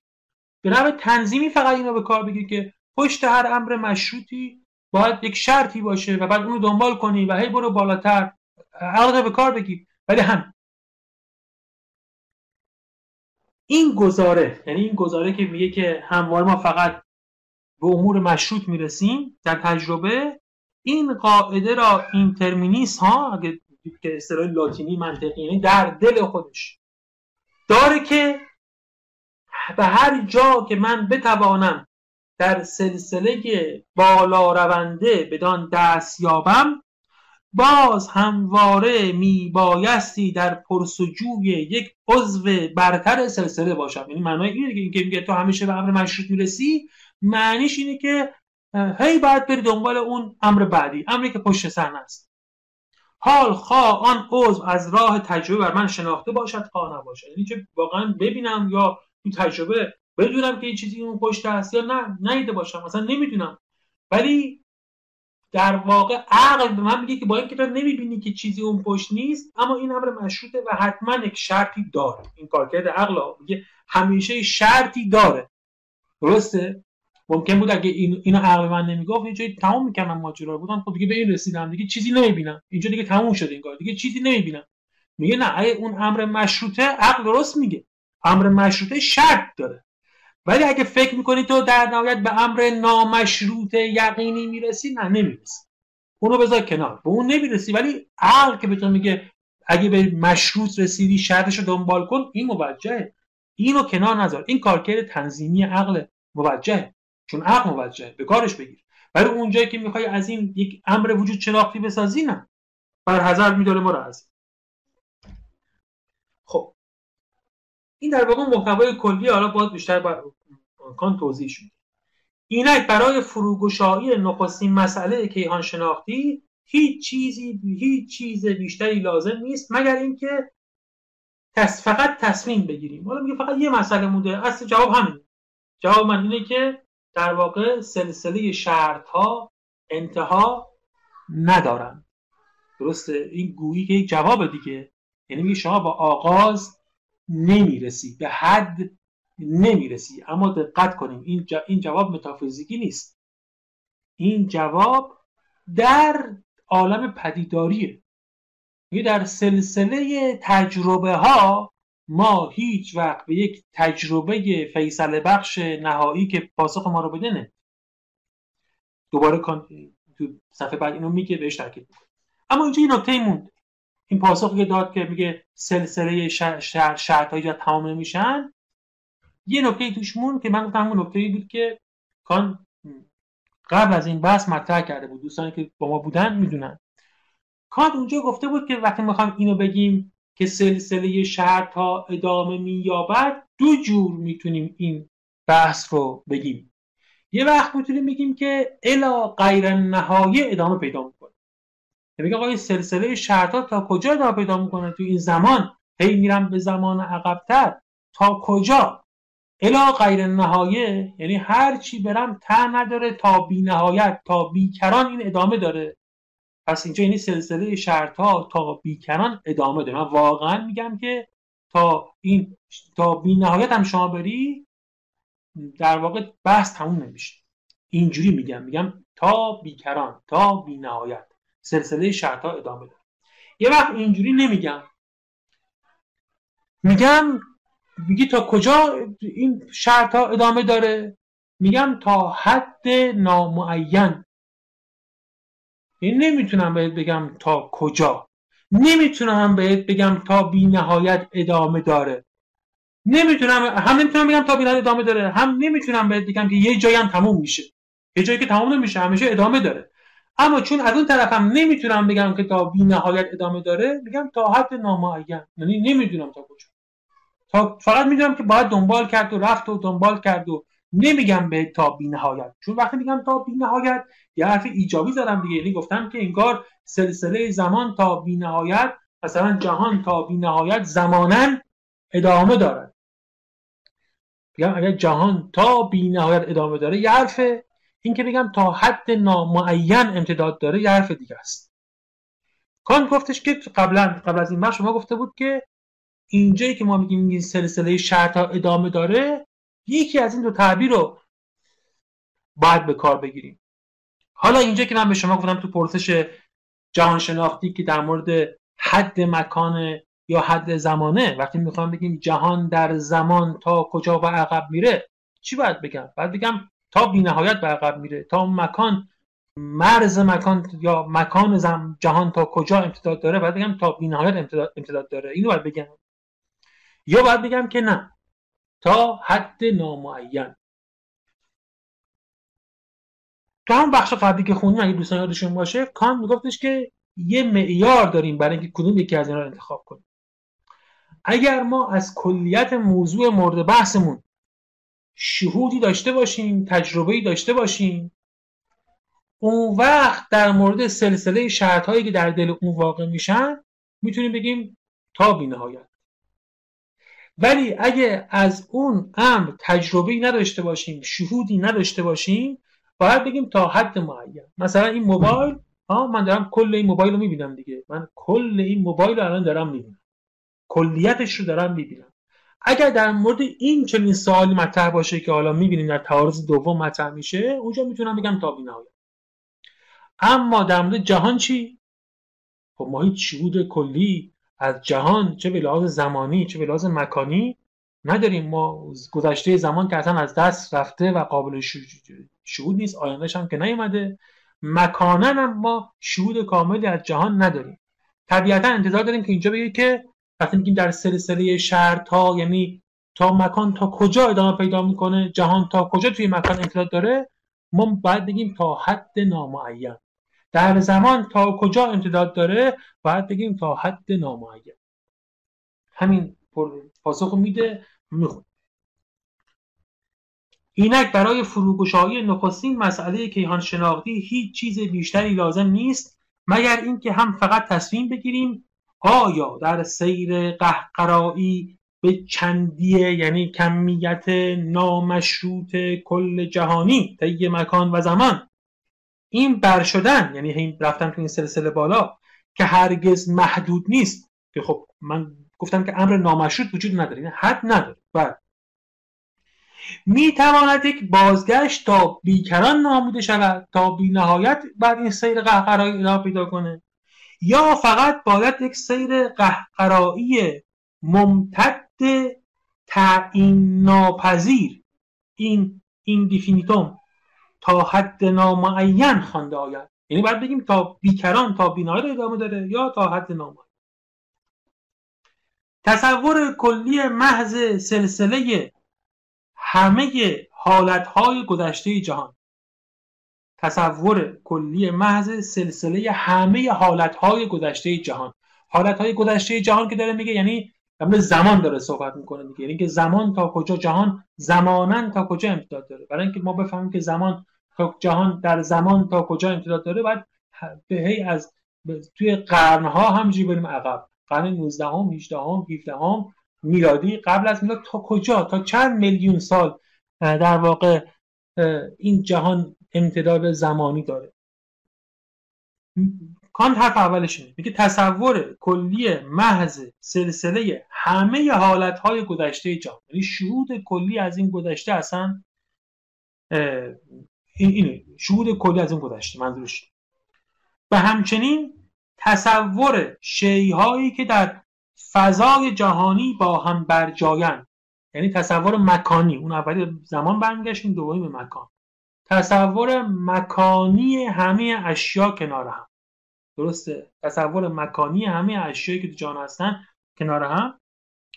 خود چیزی نیست مگر یک سیر قهقرایی تجربی ممکن که من آن را هرچند نامعین می اندیشم میگه که چی بخواد بگه اینجا؟ میگه من شهودی از کلیت جهان در زمان یا از کلیت جهان در مکان ندارم. یعنی تصویری تجربه ای شهود یعنی تجربه و تصویر. من تصویری از این ندارم. وقتی میگم جهان در واقع همین سیر قهقرایی است. یعنی که آره اینو دیدم و پارسال چی دیدیم و قرنها و تو باستانشناسی چی و همینجوری بریم عقب. مجموع همه این چیزها رو با هم دیگه بعد هی بریم هر چی میریم عقبتر یکم به این اضافه میشه. یک جایی رو ندارم. همون مکان هم اینجوریه. این میگن تلسکوپ فلان ها یه تصویرهای جدید یه جای دیگه مخابره کرد. ما اونم رو تصویرمون از جهان. تصویر جهان رو کنار هم دیگه نداریم. پس هیچ شهود کلی از جهان نداریم. و تصویری که از جهان داریم خودش حاصل همین سیر قهقرایی است. قبل از این سیر قهقرایی اصلا تصویری از جهان نداشتیم خود چیزی نیست مگر یک سیر قهقرایی تجربی ممکن که من آن را هر چند نامعین یعنی مشخص نیست برام دیگه همچون باید دنبال کنم. می اندیشم و مفهوم چون این سلسله از شرط ها برای یک دریافت حسی داده شده تنها بدان راه می‌تواند هستی پذیرد. یا اگه بخواد این سلسله از این سلسله که گفتیم میشه جهان در واقع تصویر داشته باشن فقط راهش همینه. همینه که این داده رو یکی یکی بهم بدین هی این سیر قهقره رو ادامه بدیم و تصویر من ادای اضافه بشه. هیچ راه دیگه ای واسه اینکه تصویر از جهان به دست بیاریم نه اینو میگم مکان برای چی داره میگه؟ برای این داره میگه که ما به که ما شهود کلی از جهان نداریم یک داده تجربه کلی از جهان نداشتیم. اگر داشتیم می‌تونستیم بگیم الا غیر نهایه تا بی نهایه این سلسله شرط ها ادامه پیدا می‌کنه. یه پانوشت داره پانوشت رو بخونیم. بدینسان این سلسله جهانی یعنی سلسله جهانی که دارم توش عقب میرم و ابعاد جهان رو کشف کنم نمی‌تواند بزرگتر باشد و نمی‌تواند کوچکتر باشد از سیر قهقرایی تجربی ممکن. یعنی اگه شما جهان تا کجاست؟ تا هر جایی که این سلسله ادامه پیدا می‌کنه. من واقعا نمی‌دونم تا کجا. ولی تا هر جایی که این سلسله ادامه پیدا می‌کنه نه بزرگتره خیلی دقت کنید. کار میگه نه بزرگتره نه بزرگتره چی می‌شد؟ بزرگتر اونجایی می‌شد که بگم تا بی نهایت اگه میشه من در جواب گفتم که این سلسله زمانی جهان چقدر امتداد داره می‌گفتم تا بی نهایت این بزرگتر از جایی بود که اون سلسله قهقرایی می‌تونست بره. من هر نداشتم بگم. یا اگه یا همین طرف که نه کوچکتر. کوچکتر چجوری ممکن بود باشه؟ کوچکتر اونجایی بود که کسی میمد یه مرزی میذاشت. میگو پنج هزار سال. عمر جهان پنج میلیون ساله مثلا. تو پنج میلیون سال برسیدی که تموم شد. دیگه خب قبلش چیه به پنج میلیون سال برسم دیگه چیزی هیچ هیچ رو تجربه می‌کنم یا اونجا هم تجربه ای خواهم داشت. اگه تجربه ای خواهم داشت یعنی جهان ادامه داره. درسته؟ و چون همیشه ما تجربه خواهیم داشت هیچ شکی درش نیست تجربه خواهیم داشت بنابراین اونجا حد جهان نمی‌تونه باشه. پس اگر ابعاد جهان به ابعادی که این سیر قهقرایی ادامه داره تصور من از جهان نباید کوچکتر از این و نه بزرگتر از این باید باشه. و مفهوم سلسله جهانی فقط بر پایه آن سیر قهقرایی استوار است. ولی چون این سیر قهقرایی نمی‌تواند یک بیکران تعیین شده را فرا نمی‌تونه ما بگی بی نهایته نمی‌تونیم نه یک چیز کرانمند تعیین شده را یک مرز رو من بگه پس از اینجا روشن می شود که ما اندازه جهان را نه پایان پذیر فرض می توانیم کرد نه پایان ناپذیر. نه به شما میگم که یه حد داره نه به شما میگم که بی‌نهایته. هیچ کدوم از اینا نیست. چی به شما میگم؟ میگم تا حد غیر معین. نمی‌دونم تا تا حد غیر معین امتداد داره زیرا سیر قهقرایی که بدان وسیله اندازه جهان متصور می شود هیچ یک از آن دو را مجاز نمی شود این یه چکیده از مطالب خود بالا هم هست. خب برگردیم به من. اکنون من کل جهانی را این بحثی که من داریم می‌کنم تو متن اینه که من هم هنوز ادامه اون بحثی که من تجربه کلی از جهان ندارم و تجربه که از جهان دست میارم حاصل همین دنبال کردن این سیر قهقرایی من کل جهانی را همواره فقط در مفهوم خود دارا هستم. این مفهومی دارم به اسم کل جهان. این درست کردن جهان. ولی هرگز آن را در مقام کل در شهود نمی‌توانم یافت. بنابراین من نمی‌توانم از چندی کل جهانی چندی سیر قهقرایی را نتیجه بگیرم. بله اگر کل رو داشتم که میگم در مواردی که کان بنا اشاره می‌کنه. جای دیگه بحث دیگه هست که داریم اونجا میگه تا نهایت ادامه داره. اگر داشتم بنابراین من نمی‌توانم از چندی کل جهانی چندی سیر قهقرایی را نتیجه بگیرم و چندی سیر قهقرایی را بر پایه چندی کل جهان تعیین کنم. به عکس من باید مفهوم اندازه جهان را تازه نخست از راه اندازه سیر قهقرایی تجربی برای خود تشکیل دهم هر جا که تجربه ما رو بگم که خب تا اینجا تا اینجاش فعلا بر ما معلوم شد گرچه همچنان ادامه داره. همین فقط نمی‌تونم بگم. گرچه همچنان ادامه داره. ها این الهت نامعین یعنی این. گرچه همچنان ادامه داره. اینو نمی‌تونم بگم تا بی ادامه خواهد داشت. می‌تونم بگم همچنان ادامه به عکس خب این خوندیم ولی من درباره این سیر قهقرایی هرگز چیزی بیشتر نمی‌دانم. از اینکه از هر عضو داده شده سلسله شرط ها همیشه میباید به نحو تجربی به یک عضو دورتر پیشتر بروم. یعنی اینا اینو فقط می‌دونم البته که هر امری تو تجربه من داده بشه قطعا مشروطه و شرطی داره. حتما می‌دونم که باید یکی عقبتر برم. بازم یکی عقبتر برم. بازم یکی عقبتر برم. و می‌دونم که این سیر پاگان نمیپذیره. زیرا این گونه حکم عضوهایی را که سیر قهقرا قهقرایی هنوز بدانها نرسیده است پیش خواهد نگریست. چون مبتنی بر این فهمی که ما داریم از امر مشهود حتی اگر من امر اون امر پشتی رو تجربه نکرده باشم پیشاپیش به هم میگه که امر پشتی هست بدون این امر پشتی هست چون همیشه تو مشروط رو تجربه می‌کنه. پس امر پشتی هست حتی اگرش داده ای نداره. و مقدار آنها را چنان بزرگ متصور خواهد شد که هیچ هم نهاد تجربی بدان اندر نتوانند رسیدن میگه خیلی هم زیاد اصلا تو فکر نکن به تهشون در پی آن این حکم گویی چندی جهان را پیش از سیر قهقرایی هر چند فقط هر چند فقط به شیوه منفی تعیین خواهد کرد. من یکم پریدم. از هر عضو داده شده سلسله شرط ها همیشه باید آروینانه به یک عضو برتر پیش بروم. بنابراین بدان راه از اینجایی که من دو سه خط پایینتر خوندم. بنابراین بدان راه چندی کل پریدارها به هیچ روی مطلقا معین نمی شود و در نتیجه همچنین نمی توان گفت که این خوبه. نمی‌توان گفت دقت جمله منفیه. نمی‌توان گفت که این سیر قهقرایی تا بی پس می‌رود. که گفتیم یعنی نمی‌تونیم بگیم تا بی نهایت ادامه داره.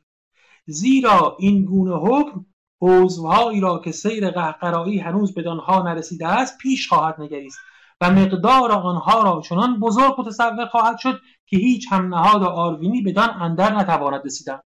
این نمونه مفهوم بینهایت بود. من اون که جمع کردم با جمله بالا معنی دیگه گرفت اینجا داره میگه که وقتی ما پیشا در واقع میگیم بیکران ادعایی کردیم خلاف اون چیزی که در تجربه اصلا ممکن باشه که بتونیم هیچ وقت بهش برسیم. بیکران تا الی غیر نهایه ادامه خواهد داشت. و این ناممکن است. این یعنی نباید بگیم تا بیکران باید بگیم تا حد نامایی زیرا جهان در تمامیت خود در هیچ شهودی به من داده نشده است. در نتیجه چندی آن نیز پیش از سیر قهقرایی داده نشده است. از این رو ما درباره چندی جهان در گوهر خیش هرگز چیزی نمی‌توانیم گفت. یعنی فی نفسه یعنی در مورد جهان فی نفسه چیزی نمی‌تونیم. و حتی نمی‌توانیم گفت که در جهان یک سیر قهقرایی تا بی نهایت صورت می‌گیرد. بلکه میبایستی فقط بر طبق قاعده ای قاعده یعنی همون اصل تنظیمی خرد. که سیر قهقرایی تجربی را در جهان تعیین می کند مفهوم چندی جهان را جستجو کنیم. قاعده ما میگه که پشت در امر مشروط یک شرطی هست. و تا جایی که این شرط رو شما دنبال می‌کنی ها جهان ادامه داره. تا کجا تموم میشه؟ الهت نامعلوم ولی این قاعده چیزی بیش از این نمی‌گوید که تا هر جا هم که ما در سلسله های تجربی پیش رویم در هیچ جا نمی باید مرز مطلق را فرض کنیم بلکه می بایستی هر پدیدار را چونان پدیدار مشروط فروتر آراییم. یعنی بگیم مشروطه دیگه. بذاریمش پایین بگیم بس یک شرطی پشتش هست. اینو بذاریم پایینتر دنبال اون شرط بالا بگردیم. فروتر آراییم از یک پدیدار دیگر چونان شرط آن. و بنابراین میبایستی دورتر به سوی آن شرط گام بعد یعنی بعد عقبتر بریم. آهی بعد عقبتر بریم. و این عبارت است از رگرسوس حالا اگه من می‌خونم اگه درست باشه در لاتین دیگه. رگرسوس این این دیفینیتوم یعنی بازگشت و عقب تا حد نامعین. این دیفینیتوم ها؟ تا حد نامعین لاتینه. سیر قهقرایی تا حد نامعین. که چون هیچ گونه چندی را در اون آخه تعیین نمی کند یعنی اینجوری میگم تا حد نامعین نمی‌دونم چقدر دیگه. یعنی تعیین نکردم که چقدر گفتم تا حد نامعین.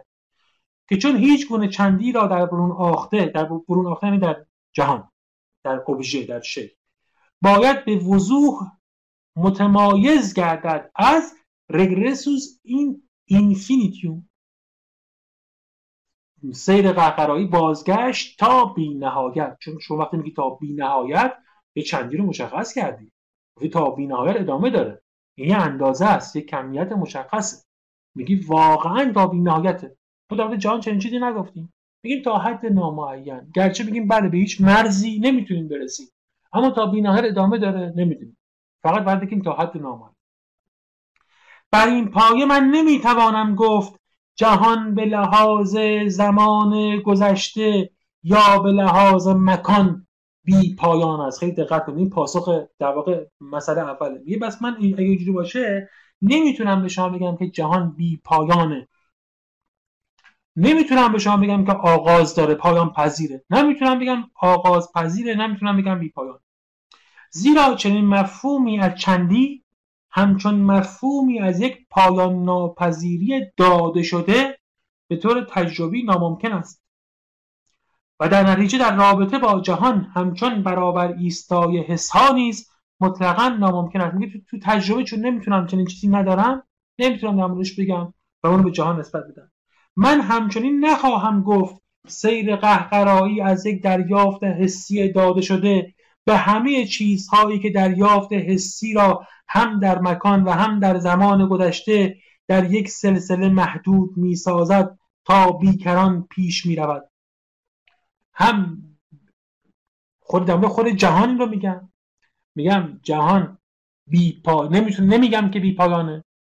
نمیگم جهان بی پایانه. چون تا بی نهایت ادامه داره. چون داده لازمش ندارم. این رو هم نمیگم که این سیر قهقرایی هم به خود این سیر قهقرایی هم نمیگم که اینم تا بیگران پیش می‌رود. چون اینم باز انگار که من اون کلیت دارم که میگم آره می‌دونم که این تا بینهایت پیش می‌رود. نه. تا کجا پیش می‌رود؟ تا حد نامعین. نمی. می‌دونم که توش هرچی میرم به امر مشروط می‌خورم. ولی تا کجا پیش میره؟ نمی‌تونم زیرا این حکم چندی بی پایان جهان را در پیشفرض می‌گیرد. میگه چون اگه اینو بگم دیگه معنیش همونه که جهان رو بی پایان بیکران دونستم و نیز نتوانم گفت سیر قهقرایی پایان پذیر است. اون هم نمی‌تونم بگم.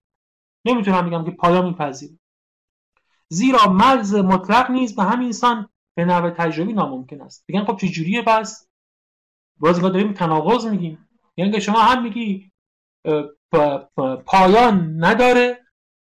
ها؟ هم میگی که متناهی نیست؟ یعنی که یک جایی پایان نمیپذیره؟ و از اون وقت به شما میگم که نامتناهیه میگی نه نامتناهی هم نیست. نه متناهیه نه نامتناهیه من اینجوری میگی.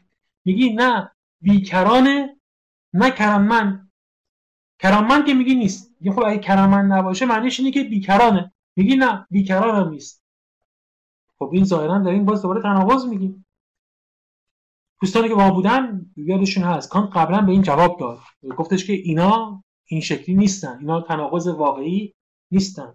اینجا مشخص جواب. کار میگه جوابی که من می‌خواین چیه؟ چرا اینجوریه؟ میگه من در مورد سلسله داده ها دارم صحبت می‌کنم. چون بنا باید تجربه باید حرف بزنم. در مورد سلسله داده ها به شما میگم که پایان نمیپذیره و این امر پدیداری این سلسله تجربه های من ها این تا حد نام بیکران هم نیست نامتناهی هم نیست چون من نمی‌دونم من که تاشو ندیدم که بگم که نامتناهیه. فقط می‌تونم که وابسته است چون همیشه امر مشروطه پشتش یک امر نامشروطی هم هست به خاطر اقتضای خود تجربه. فقط این رو می‌تونم بگم که در این ظرف و زمینه استعلایی در این ظرف و زمینه تجربه در این ظرف و زمینه ای که داریم ما سلسله تجربه ها رو رش صحبت می‌کنیم می‌تونم بگم نه پایان پذیره نه بی پایان. هر دو رو می‌تونم ازش نفت کنم. بنابراین من در باره کل برابر ایستای تجربه یعنی کل جهان هستی هیچ چیز نمی‌توانم گفت بلکه فقط نگاه میگه من در اون حرف نزدم. در کل جهان هستی بنابراین من حرف نزدم که آیا که بگه شما بگه یه چیزی گفتی بالاخره جهان عنوان یه چیز اینجوری هست یا اینجوری نیست؟ من در این صحبتی نکردم. بلکه فقط درباره قاعده ای که بر طبق آن تجربه میبایستی متناسب با برابر ایستای خود برقرار شود و ادامه یابد چیزی بیان توانم کرد. در مورد این عالم فنومنولوژیک صحبت کردم. در مورد این سلسله تجربه ها حرف زدم که این کرانمند نیست بیکران هم نیست. بدینسان نخستین پاسخ به پرسش کیهان شناختی درباره چندی جهان این پاسخ منفی است. جهان هیچ آغازی در زمان ندارد و در مکان نیز هیچ گونه بیرونی ترین مرز ندارد. پس آقا یک جواب رو انگار ها یک حکم روشن ما داریم. یک حکم روشن الان داریم در مقابل اینکه یعنی عقل انگار از تعارض خارج شد. گفت جهان آغاز ندارد مرز ندارد. جهان هیچ آغازی در زمان و در مکان نیست هیچ گونه مرزی ندارد. اینو گفت. خب الان این انگار شبیه شد که انگار که اینو گفتیم. شبیه شد به اون اونجا که تعارضات رو مطرح کرده بود و یک طرف اون تعارضات دیگه. یک طرف اون تا... چون توی اون تعارضات این بود. یه طرف می‌گفت جهان آغازی دارد یک طرف می‌گفت جهان آغازی در زمان ندارد. الان اینجا کان یک جزمی گفت گفت آغازی در زمان ندارد. پس یه طرف رو گرفت. درسته؟ پس ظاهرا دوباره دوگماتیسم وارد. دوگماتیسم شدی بریم چی میگه کانت. آقای داوودی پرسیدن که اگر آغاز ندارد می‌توان گفت حادث نیست. بله خب آغاز ندارد یعنی حادث نیست دیگه. ولی چی؟ ولی حواستون باشه. این جهان اون جهان فی نفسه ای که قدما در مورد صحبت می‌کردن متکلمین در مورد صحبت می‌کردن که آیا جهان یعنی اون چیزی که مخلوق خداست. درسته؟ سوالش این بود اون چیزی که مخلوق خداست. آیا این آغاز زمانی دارد یا ندارد؟ حادث است یا قدیم است؟ که اون دعوا پیش می اومد الان کانت میگه که من که به اون من اینو گفتم الان جهان آغاز ندارد. ولی اینکه جهان آغاز ندارد یعنی کدوم جهان؟ یعنی جهان فنومنال. جهانی که در تجربه ها ما می‌بینیم سلسله قهقرایی که ما داریم می‌بینیم این سلسله قهقرایی ته ندارد. من فقط همینو می‌تونم بگم. با عقل هم اینو گفتم ها اینو اینکه تجربه نکردم. اگه دقت کنید اینو ما تجربه نکردیم اینو که بگیم جهان این سلسله قهقرایی آغاز دارد یا ندارد؟ این حرف غیر تجربی است. حرف فلسفی است انگار. حرف ترکیبی پیشینیه. چجوری اینو گفتم پس؟ ها؟ چجوری اینو گفتم؟ اینو در مورد فنومن گفتم. در مورد جهان مخلوق خدا نگفتم. جهان مخلوق خدا اصلا اگه خدایی باشه اگه جهانی رو خلق کرده باشه. اون ازم بپرسید که اونه؟ میگم نمی‌دونم. میگم چون اون پرسش از امر فی نفسه است. من اصلا امر اون صحبتی نکردم. فرق این حرف با اون حرفی که تو اونجا گفته می‌شد اینه. الان خودش کان اشاره می‌کنه. ما در مورد این سلسله در مورد سلسله تجارب اون گفتیم که اسم همین سلسله تجارب رو باید بذاریم جهان. وقتی اسم این سلسله تجارب اون می‌ذاریم جهان یعنی از جهان پدیداری داریم صحبت می‌کنیم. خدا خالق جهان پدیداری نیست. خدا به فرض که اگه باشه و خالق جهان باشه خالق جهان فی نفسه است. آیا جهان فی نفسه حادث یا قدیمه؟ کان میگه که در مورد اون نمی‌دونه. اون یه پرسش متافیزیکیه و عقل من به اون برای اون پاسخ نداره. اگه به اون پاسخ بدم انگار تقویمی. ها با آخرت تقویم برخورد خب بیایم اینجا. پس حکمی که بهش رسیدیم اینه. جهان آغازی در زمان ندارد و در مکان نیز هیچ گونه مرزی ندارد. ظاهرا پس طرف قضیه رو گرفتیم دیگه. الان همین گفتم یک طرف قضیه اونا رو گرفتیم. چه جوریه خب اگه یه طرف اونا رو می‌گرفتیم کان خود شما گفتش که خب اون طرف مقابلش هم می‌تونه دلیل بیاره واسه خودش. اولا چرا می‌تونیم اینو بگیم؟ زیرا در مورد برابر نهاده. اول استدلالش بگیم. چرا من این حرف رو زیرا در مورد برابر نهاده. این جمله زیرا در مورد برابر نهاده یکم مبهمه. میشه جور دیگه ترجمهش کرد. در واقع داره یک باز مثل همون استدلالی که قبلا مطرح کرده بود یک در واقع برهان خلف میاره. برهان خلف میاره. میگه که خب برابر نهادش چی بوده؟ برابر نهادش اینه که جهان آغاز داشته باشه دیگه. این میگه که جهان آغاز نداره. برابر نهادش چیه؟ برابر نهادش اینه که جهان آغاز داره. زیرا حالا در مورد برابر نهاده یعنی در مورد که جهان آغاز داره یا یک مرز داره جهان از یک سوی به وسیله زمان توهی و از دیگر سوی به وسیله مکان توهی کرامند خواهد خواهد. اگه ادعا کنیم که زمان آغاز داره در زمان یا مرز داره در مکان معنیش اینه. یعنی یک خلایی هست یک نیستی هست که جهان اون وسطش. یک نیستی یک مرز کشیده بین جهان و این برون که خود این حرفی معنیه دیگه. حالا که بگیم نیستی مرز کشیده پس یعنی نیستی هست که مرز کشیده. ولی حالا کان میگه این اینجوری نمی‌خوام استدلال کنم ها. ببینید که دقیقا کان چی میگه. حال چون جهان چونان پدیدار دقت کنید. جهان چونان پدیدار. به وسیله هیچ یک از اینها فی نفسه من نمی‌تواند گشت. جهان به مسابه پدیدار یعنی جهان آن گونه که در تجربه من دیده میشه. و تجربه من کی می‌تونه جهان رو نبینه مرد جهان رو ببینه اون وقت هیچی رو تجربه کنه.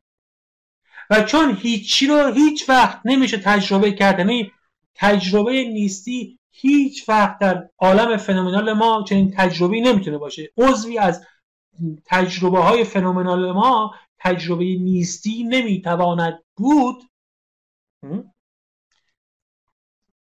جهان چونان پریدار به وسیله هیچ یک از اینها فی نفسه کران من نمی‌تواند گشت چون پدیدار به هیچ روی شیء فی نفسه نیست.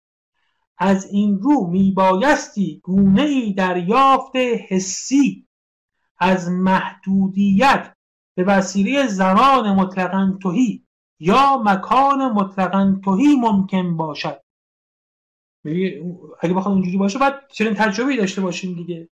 چنان که در آن دریافت حسی این کرانه های جهان بتوانند در یک تجربه ممکن داده شوند. اگه قرار بود اونجوری باشه باید توی تجربه چنین چیزی می داشتیم.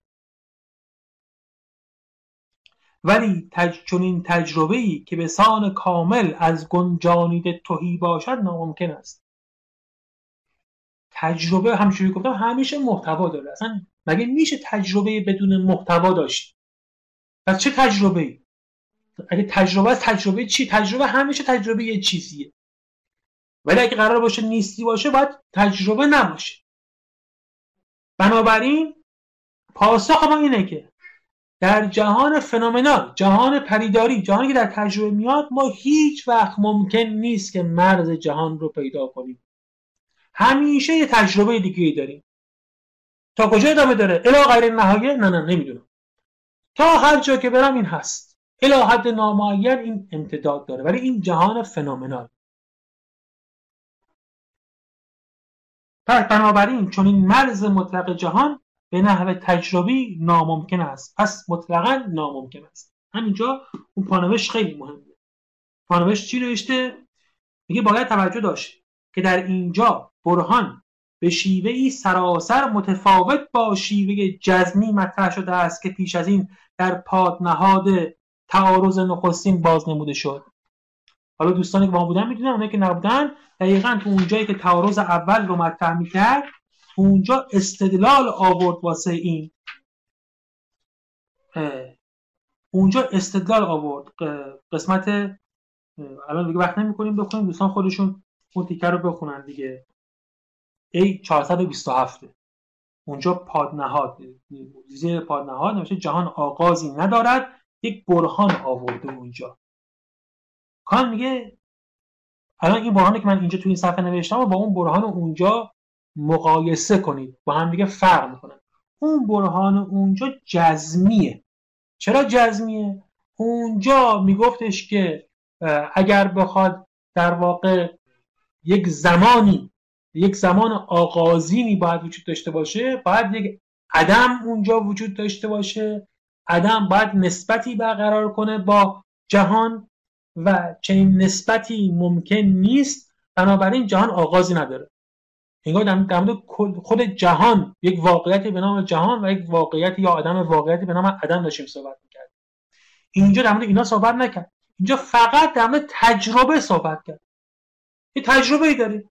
میگه این تجربه هیچ وقت تجربه نیستی نخواهد بود. هیچ وقت. تلسکوپ بذارید میکروسکوپ کنید نمی‌دونم هر چیز ماشین زمان اختراع کنید هر کار کنید تجربه تا تجربه هست ها نیستی رو درک نمی‌کنه. بنابراین سلسله قهقرایی شما تا حد نامعین ادامه خواهد داشت. نمی‌تونم مردش مشخص کنم. در اینجا برهان به شیوهی سراسر متفاوت با شیوه جزمی مطرح شده است که پیش از این در پادنهاد ناموسان یعنی همون تعارض نخستین بازنموده آمد. در آنجا ما جهان حسی را بر طبق گونه ای تصور عادی و جزمی به منظره شیعی فی نفسه پیش از هر گونه سیر قهقرایی که, در... که پیش از هر گونه قهقرایی سیر قهقرایی در تمامیت خود داده شده باشد معتبر شناختیم. و اگر جهان حسی و اون این بود اونجا تو استدلال جزمی این بود. و اگر جهان حسی همه زمانها و همه مکانها را اشغال نمی کرد به طور کلی هر گونه موضوع موضع معین آن را چه در زمان و چه در مکان منکر می شدیم در واقع اونجا میگفتش که می‌گفتیم این باید همه همه تا زمان هست هر جا زمان هست باید امتداد داشته باشه چون غیر از این نمی‌تونیم بگیم. اونجا در مورد واقعیت متافیزیکی زمان در مورد واقعیت متافیزیکی جهان در مورد واقعیت یا عدم واقعیت متافیزیکی عدم صحبت می‌کرد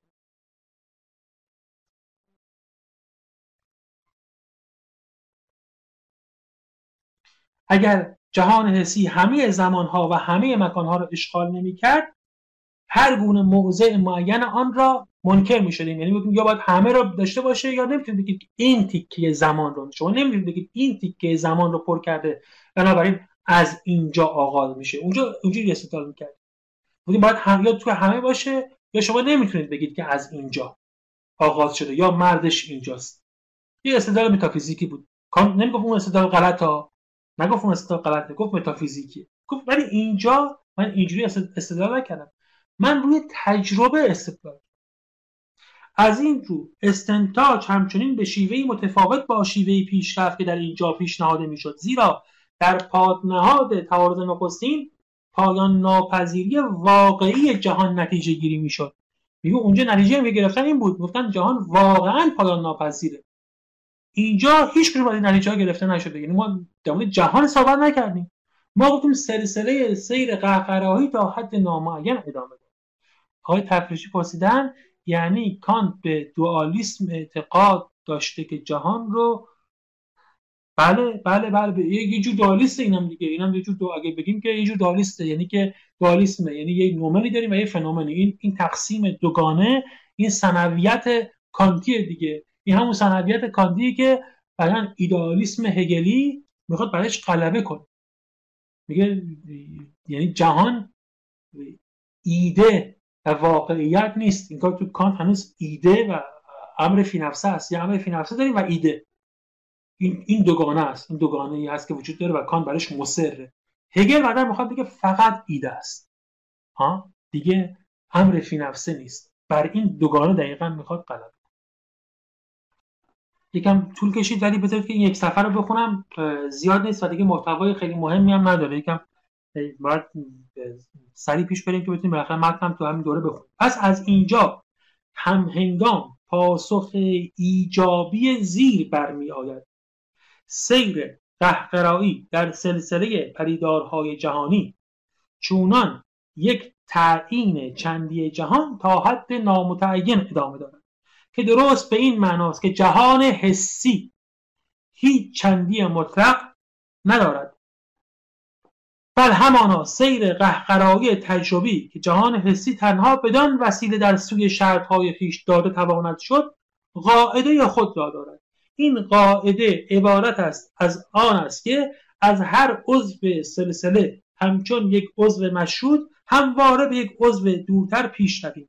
خواه از راه تجربه شخصیمان خواه در رشته راهنمایی تاریخ خواه در زنجیره معلولها علتها. یعنی جهان حسی اینه همیشه ما در واقع میگیم که ادامه داره.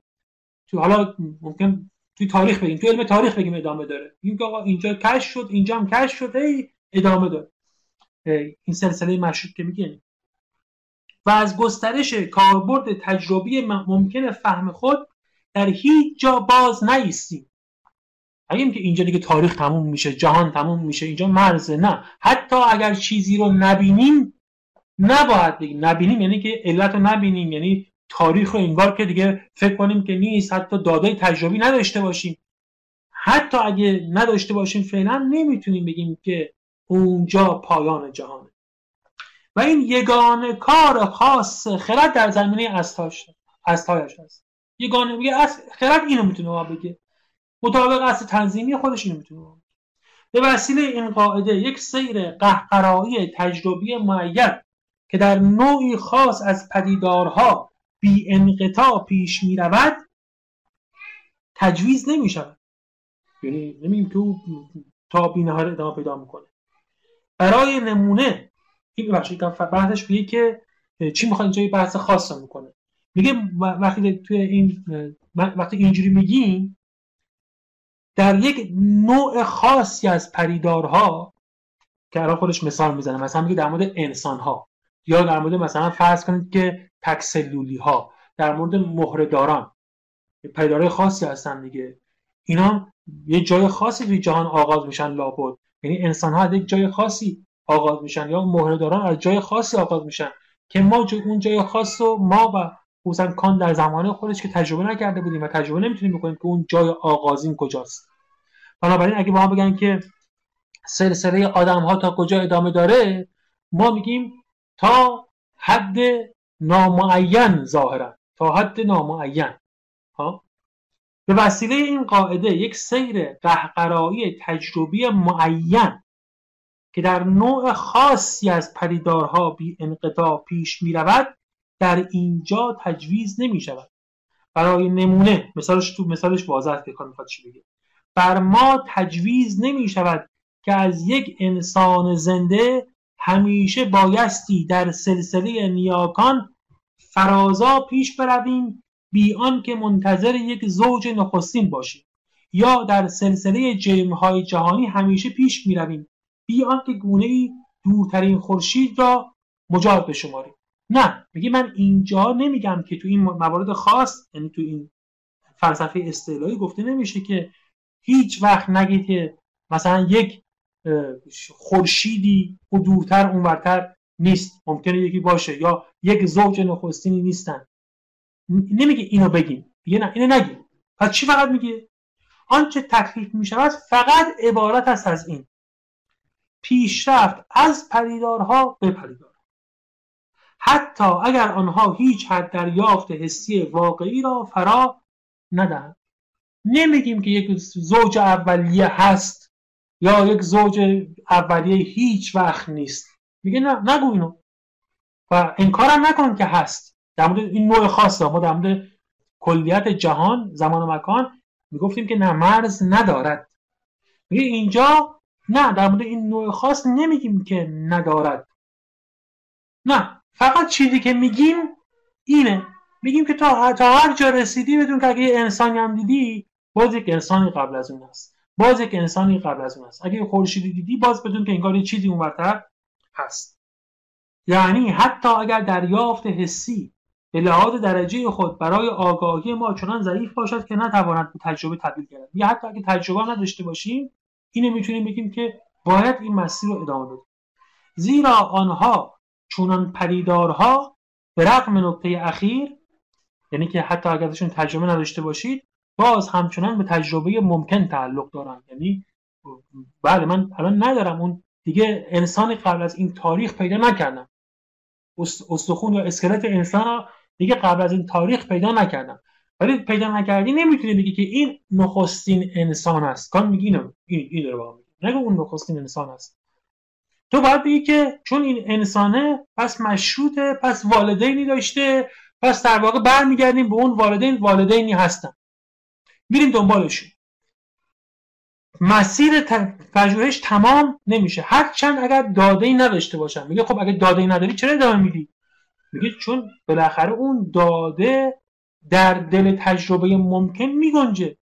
یعنی اگر می‌شد تجربه ای داشت اگر واقعا ممکن بود به اون عالم سفر کنم بالاخره ممکن بود چنین تجربه داشته باشم خارج از تجربه ممکن نیست. ولی خب الان ندارم ندارم نمیگم نیست. نمیگم تموم شد. نمیگم این آخریشه. چون امر مشروطه و باید قبلی داشته باشه. هر آغازی در زمان است و هر گونه یعنی میگه پس هر آغاز خودش یعنی وقتی از آغاز صحبت می‌کنیم یعنی داریم از زمان صحبت می‌کنیم. آغاز فقط با زمان ممکن میشه و هر گونه مرز یک چیز استنیده یعنی چیز ممتد یعنی مکاندار فضادار در مکان. دیگه هر وقت از این چیزای زمانی مکانی صحبت می‌کنید از مرز صحبت می‌کنید از آغاز صحبت می‌کنید یعنی دارید از زمان و مکان از چیزی که در زمان و در مکان است صحبت می‌کنید. ولی مکان و زمان به این دقت کنید. استدلال کانت این, نکته خیلی جالبه. ولی مکان و زمان فقط در جهان حسی وجود دارند این مطابق فلسفه استعلاییه در فلسفه استعلایی ما گفتیم که زمان و مکان مال هستن مال عالم هستن مال جهان حسی در جهان حسی زمان و مکان وجود دارد. و تا هر جا که جهان حسی میره زمان و مکان هستند. بیرون از جهان حسی زمان و مکان نیستند. و در جهان حسی هم هیچ جایی نداریم که جهان حسی باشه ولی مکان و زمان نباشه بنابراین چی؟ بنابراین در نتیجه فقط پدیدارهایند که در جهان به شیوهی مشروط محدودند. اگر از آغاز از پایان از حد می‌خوایم صحبت کنیم بگین چی آغاز داره چی آغاز نداره. جهان نمی‌تونه آغاز نداشته آغاز داشته باشه. آغاز زمانی داشته باشه حد مکانی خود جهان نمی‌تونه. ولی پدیدار آره. درخت داره. کو آره نمی‌دونم. باد آره باد یه پریداره. این ممکنه یک جایی جهان حسی باشه ولی باد نباشه. یک جایی جهان حسی باشه ولی درخت نباشه. اما هیچ جا نمی‌تونه که جهان حسی باشه ولی زمان نباشه. یا یه جایی که جهان حسی نباشه نباشه ولی زمان باشه. که بگه ها تو اینجا جهان نبود از اینجا جهان آغاز شد. پس جهان آغازی داره. درسته؟ پس میگه برای چون میگه هر چیز زمانمندی هر آغازی از هم مرزی توی مکان و زمان. زمان و مکان هم خودشون پیوسته به جهان حسی هم. عضو ضروری جهان حسی هم. درسته؟ پس معنی این اینه که خود جهان حسی هیچ وقت آغاز زمانی یا مرز مکانی نمی‌تواند داشت. ولی پدیدارهایی که توی این جهانن آره اونا می‌تونن داشته باشه محدودن. ولی جهان خود نه به شیوه ای مشروط است و نه به شیوه ای نه به شیوه ای مشروط محدود است و نه به شیوه ای نامشروط محدود است. درست به همین دلیل چون جهان هرگز در کل خود و حتی سلسله شرطها برای یک امر مشروط داده شده همچون سلسله جهانی کلا داده نتواند شد این مفهوم چندی جهان فقط وسیله سیر قهقرایی داده می شود و پیش از این سیر قهقرایی در یک شهود جمعی. شهود جمعی اینجا جمع انسان ها منظورش یعنی یک شهود کلی یک شهودی که همه داده های جهان رو با هم داشته باشه داده نشده است. ولی سیر قهقرایی فقط همچنان عبارت است از تعیین کردن چندی و بنابراین هیچ مفهوم معینی را عرضه نمی دارد و همچنین از چندی نیز هیچ مفهومی فراهم نمی آورد که در رابطه با یک سنجه, سنجه معین پایان ناپذیر باشد. یعنی چون ما کلش نداریم یک مفهوم از کل جهان و بنابراین یک مفهوم از چندی کل جهان برای ما حاصل نمیشه. نه در محدودیتش نه در پایان پذیر بودنش نه در پایان ناپذیر بودنش.